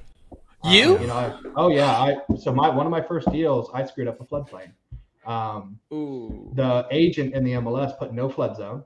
I looked, but it was like two pixels on the FEMA flood map. And I said, oh no, we're good. And we almost missed the closing date because we didn't have flood insurance. And then the lender, the final, the underwriter on the final approval looked and said, you need flood insurance. And it was like $2,000 because we didn't have a flood Yeah. certificate. And Yeah. so, oh my lord! I Holy shit! That for the could kill the. DTI. oh that yeah, could so have I, easily. I paid for the flood certificate and I told him, I said straight up, I don't know what's going to happen. I don't know if your house is high enough above the elevation. And if it's not, I don't know what I can do to rectify this. I, I genuinely, you're going to hate me and I can appreciate that. And it, it worked out, you know, they, that. You'll, yeah, you'll they- respect that. Now you Yeah. you want to appreciate. I appreciate you hating me. no, I, Right. mean, I respect appreciate that they why they me. do it. You know, they're- they're Yeah. But Yeah. it ended up working out. The flood certificate reduced their insurance down to 400 bucks a year, and it was perfect. Yeah. But I, uh, I still gave them a huge credit that I had not told them I would give because I felt bad. Genuinely, I let Right. them down. That's integrity. That's an integrity of the agent where you like you admit to a mistake and then you own it without any Yeah. like without any um like kickback or or uh, what's the word I'm looking for where you like try to like dispute it. No dispute. yeah. I actually had to do that earlier uh, this year where like I it, it does hurt. It hurts. It hurts. and not financially. It hurts your soul that you let them down. Yeah, exactly. That's that too. That's that's more. Uh, but when you have to pull it out of pocket, it also hurts. So it's like Yep. kind of a double, for sure. Yeah, I, I had a seller who, uh, um, she she ended up getting sued, and it was nothing that we did. It, honest to God, really wasn't. We ended up settling out of out of lawsuit, and I gave her. I said, listen, I my broker has to take some amount. If you can just pay me that commission to get him, uh, his uh, his cut that he's happy with, like I will waive the rest of my commission. And I had no Right. obligation to do that, but I felt bad. Like Yeah. she got sued Yeah. over really nothing Right. and she's a single Right. mom. So yeah, you're right. It, it comes down just like George said. A good realtor has their niche. They know their market. Right. They know their area, Yeah. and they should And refer here's- out what they don't know. And here's the ah. thing: a good realtor, when they when they do mess up, and honestly, I mean, we're all we're all humans. We're we're all you know we're gonna make mistakes at some point. But a good realtor is gonna they're gonna own up to it, like you did. They're gonna sacrifice part of their commission or maybe their whole commission to make it right. And and to be honest, I mean that's that for me that goes a lot farther than you know the, the person that is just in it for strictly the money. They're not in it to do a good job. They're just in it to be like, sure, I'm gonna get you the, Well- a good deal. Sure, whatever. You he- know- let's be let's be honest. We're all in it for the money. we're all Uh, in it for the money, but there's integrity to Yeah. it. And like what you could do too is like give us your last uh instance where integrity overruled like what this Right. scenario called for. And like everyone will have on the fly that Right. story. I have a story. James just provided his story. You have a story, Jared. So um it, it- you can ask that question like what kind of integrity do you have and someone the agent should be able to put, to provide a story on the fly Yeah. Yeah. if they can't they haven't crossed that boundary yet or um, they just are not equipped Right. Yeah. Yep. Yeah, absolutely. So i think that's a good way to wrap this up but yeah, let's let's let's We're wrap two it up hours in. So I mean so I mean with I'm with feeling- I'm iBuyers, I mean I Yeah. i just poured glass number four probably so oh man, Oh man. not Um, me. So Oh, with, boy. with with iBuyers, half I a mean they're they're not completely gone away. I mean iBuyers are still around. Zillow has they're shut down. One last question. I mean, do you think is there any chance Zillow will will step back, regroup, say, "Hey, we we did not do this correctly." Do you think they're going to regroup and come back and say, "Let's let's try this again. Let's 100%. let's jump back in." You think so? Hundred percent. Yeah. It's it's too big of a market, and they've got infinite It money, is. right? Wall It Street, is. they're an I, they IPO'd. They're a publicly Right. traded company. They have Right. infinite dollars. Yeah. They will at some point. Their algorithm, they're going to change it. Maybe they agree. they move to buyer agents. I don't know. Um, they will hundred percent. I agree 100%. I I, mean, because they can't let I mean if if places like OfferPad, OfferUp, Redfin, all those other ones if they're still going to be taking a part of that industry, Zillow is not going to sit back and let them They're not going to. steamroll No. They've that part of the industry. on marketing. They spent too much money Yes. on getting their licensing in every state Yeah. for real estate, mortgage, and title. That's licensing Right. in Yeah. every state. That's 150 Absolutely. licenses they got to pay for. Yes. So Absolutely. So they're, they're they're not going away. Like I um like we've said, like it's it's it's going to come back and it's going to be with a vengeance. Like when that happens is and the the real tour itself, it's not a matter of if, it's a matter of when. And Right. and everyone else that's in the field, they're going to learn off of this and they're all going to adjust and they're going to come back like twice as hard and uh, I'm not looking forward to it. So I'm taking James's Yeah. advice. It's something that Bethany, my my my wife and I are looking at is an out. Like Yeah. that's just it. We're looking for an out. And um, for me personally, I think it's going to go into commercial Yeah, because that's one thing that they can't touch. it's because it's unregulated. It's 100% unregulated, yep. and the deals are so much bigger. Yeah. Yep. Yep. So The um, But that that I mean that pretty much wraps it. I mean it, Zillow's going to stay around. They're they're still here. They're they're not out of business. They're going to be back in the iBuyer business. They're going to be competing at some point. It's not going to be, you know, this month, next month, whatever. But they'll they'll be back. They'll be Oh, yeah. back. So yeah. um, you know, once they clear up their lawsuits and they clear up the mess that you know they created for themselves, and and their their CEO goes back to the bench, he recoups, and he's going to get another you know at bat, and he's going to come out there and uh, he's going to be swinging for the fences again. I, I- mean, he's I give he's it- said it before. You- I, I give what? it two years. I give it Yeah. two years before they come back. They have to let the lawsuits run its course. Yep. And then during that time, during that interim, they're going to be planning based Yep. off of that, based off of the recourses of the lawsuits. Yep. And then they're gonna gonna go. I won't. I won't give a time frame, but I will say that the CEO of Zillow is the same guy that founded Expedia. Yep. Yes. So Yep. he basically put travel agents out of business, and Yeah. it's all about information. That's all Zillow does Yep. is information. Yep. So, Yes. So and he's Absolutely. he's he's a So- brilliant man. There's no discrediting whatsoever. But Zillow is the devil. Yep. So Because Mama says so. so there's there's also one thing I want to uh, I, I want to address, and James, I want to have you back on, and it's regarding uh, buyers agents commissions and the DOJ. you think I know about that, do you? Yes, I do. you would So- be correct. I've been following the two lawsuits very closely. M- me too. So there's something else that's something entirely separate that I want to address because agents are out, but it doesn't say that listing agents are out. Yeah, and and that's also, I mean, we we talked that Zillow is really forcing the agents out. There are multiple components that is changing the real estate landscape that the consumer has no idea. And like Chris brought it up, the commissions are changing due to lawsuits. We're getting changed because of NAR. We're having changes because of the federal government. We're having changes because of competition. There's a lot of variables going on behind Yeah. the scenes that the consumer doesn't see that is Yeah. effectively killing the realtor. Yep. Right. So Your right. local agent, your best friend. and you know and that's commissions that's how we that's how we survive that's Yep. how, so I feed that's how we get paid It is, that's how- and yeah, we do not exactly. make as much as you think. We really don't. yes Chris so does. i mean and we'll you know to, Chris does know. to be honest I let's, do know.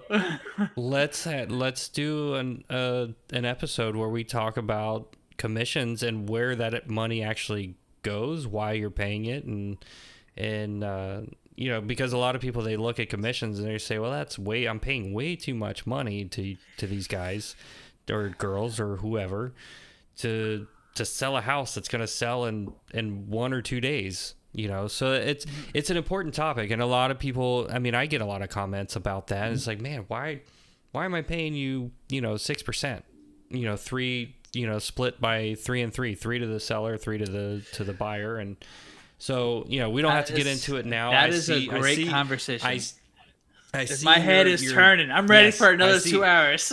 and I, yes, and I know, but I'm sure most people. I mean, it's Friday night. It's it's 9:41 at night. Oh, night. people are gone. and people are yeah, gone. oh, Let's they're see. they're already downtown Orlando. They, Oh, they don't even yeah. know who we are anymore. So, um, but with that said, let's go ahead and we'll Raise call our it glasses. night. Oh, Raise I'm our out. glass. Raise our glasses. I'm You're out, out? You Steve, killed the bottle? oh God, no. I've got a I- little bit. only Oh, did, you okay. a little bit. Ah, but Cheers, y'all. cheers to everybody. I appreciate everybody that continued watching, and uh, cheers to that. Yeah, thanks for Cheers, y'all. thanks so much for having me on, guys. It was honestly a pleasure. I had a great time. And uh, James, Yeah, man. we would love to have you on more as our export realtor or ex expert realtor. Expert, expert. Yeah, I don't know. You got to you got to remember, like you're you're giving me too much credit, man. I'll, I'll take all your business. no, So no, that's- no. that's- No, good luck. James James James Evans and the the Kilted team. You can find them on Facebook. Real estate Celt. That's C E L T. So don't spell it No, no, with a K. K. But you could just Okay, what? No. Kelton. Oh, okay. Yes. If, if you just Yeah, type no, in "Kilted Team," I'm probably gonna pop up anyway. So it doesn't Yeah, Yeah, so you sure. probably just yeah, just go to Google. You can find him. You can find Chris Neun uh, on Facebook and uh, Instagram. Instagram. I put that up back, backwards, but the Neun Neun group, you can search for him, and then for myself, you can find me on Facebook, JDA Florida Homes, a and then on easier. YouTube. Uh, JDA Florida Homes. Just do a search for JDA Florida Homes, and you can. He find puts in real So, work on that YouTube too. So, Yes, you do. Uh, well. I've been I've been slacking. Cheers little to you, man. but, It happens, um, but you put in you work. know, I've seen some of those videos. yeah, you do. You do a great Hey, job. I love your appreciate graphs, it. everything, man. I You do a appreciate good it. job. I appreciate it. So, all right, guys. Well, I appreciate having you guys, and thanks for watching. And I hope you guys had enough to drink. Derek Allison, he popped in. He said cheers. So, cheers to Derek. Thanks for stopping in, and we'll get we'll see you guys next time.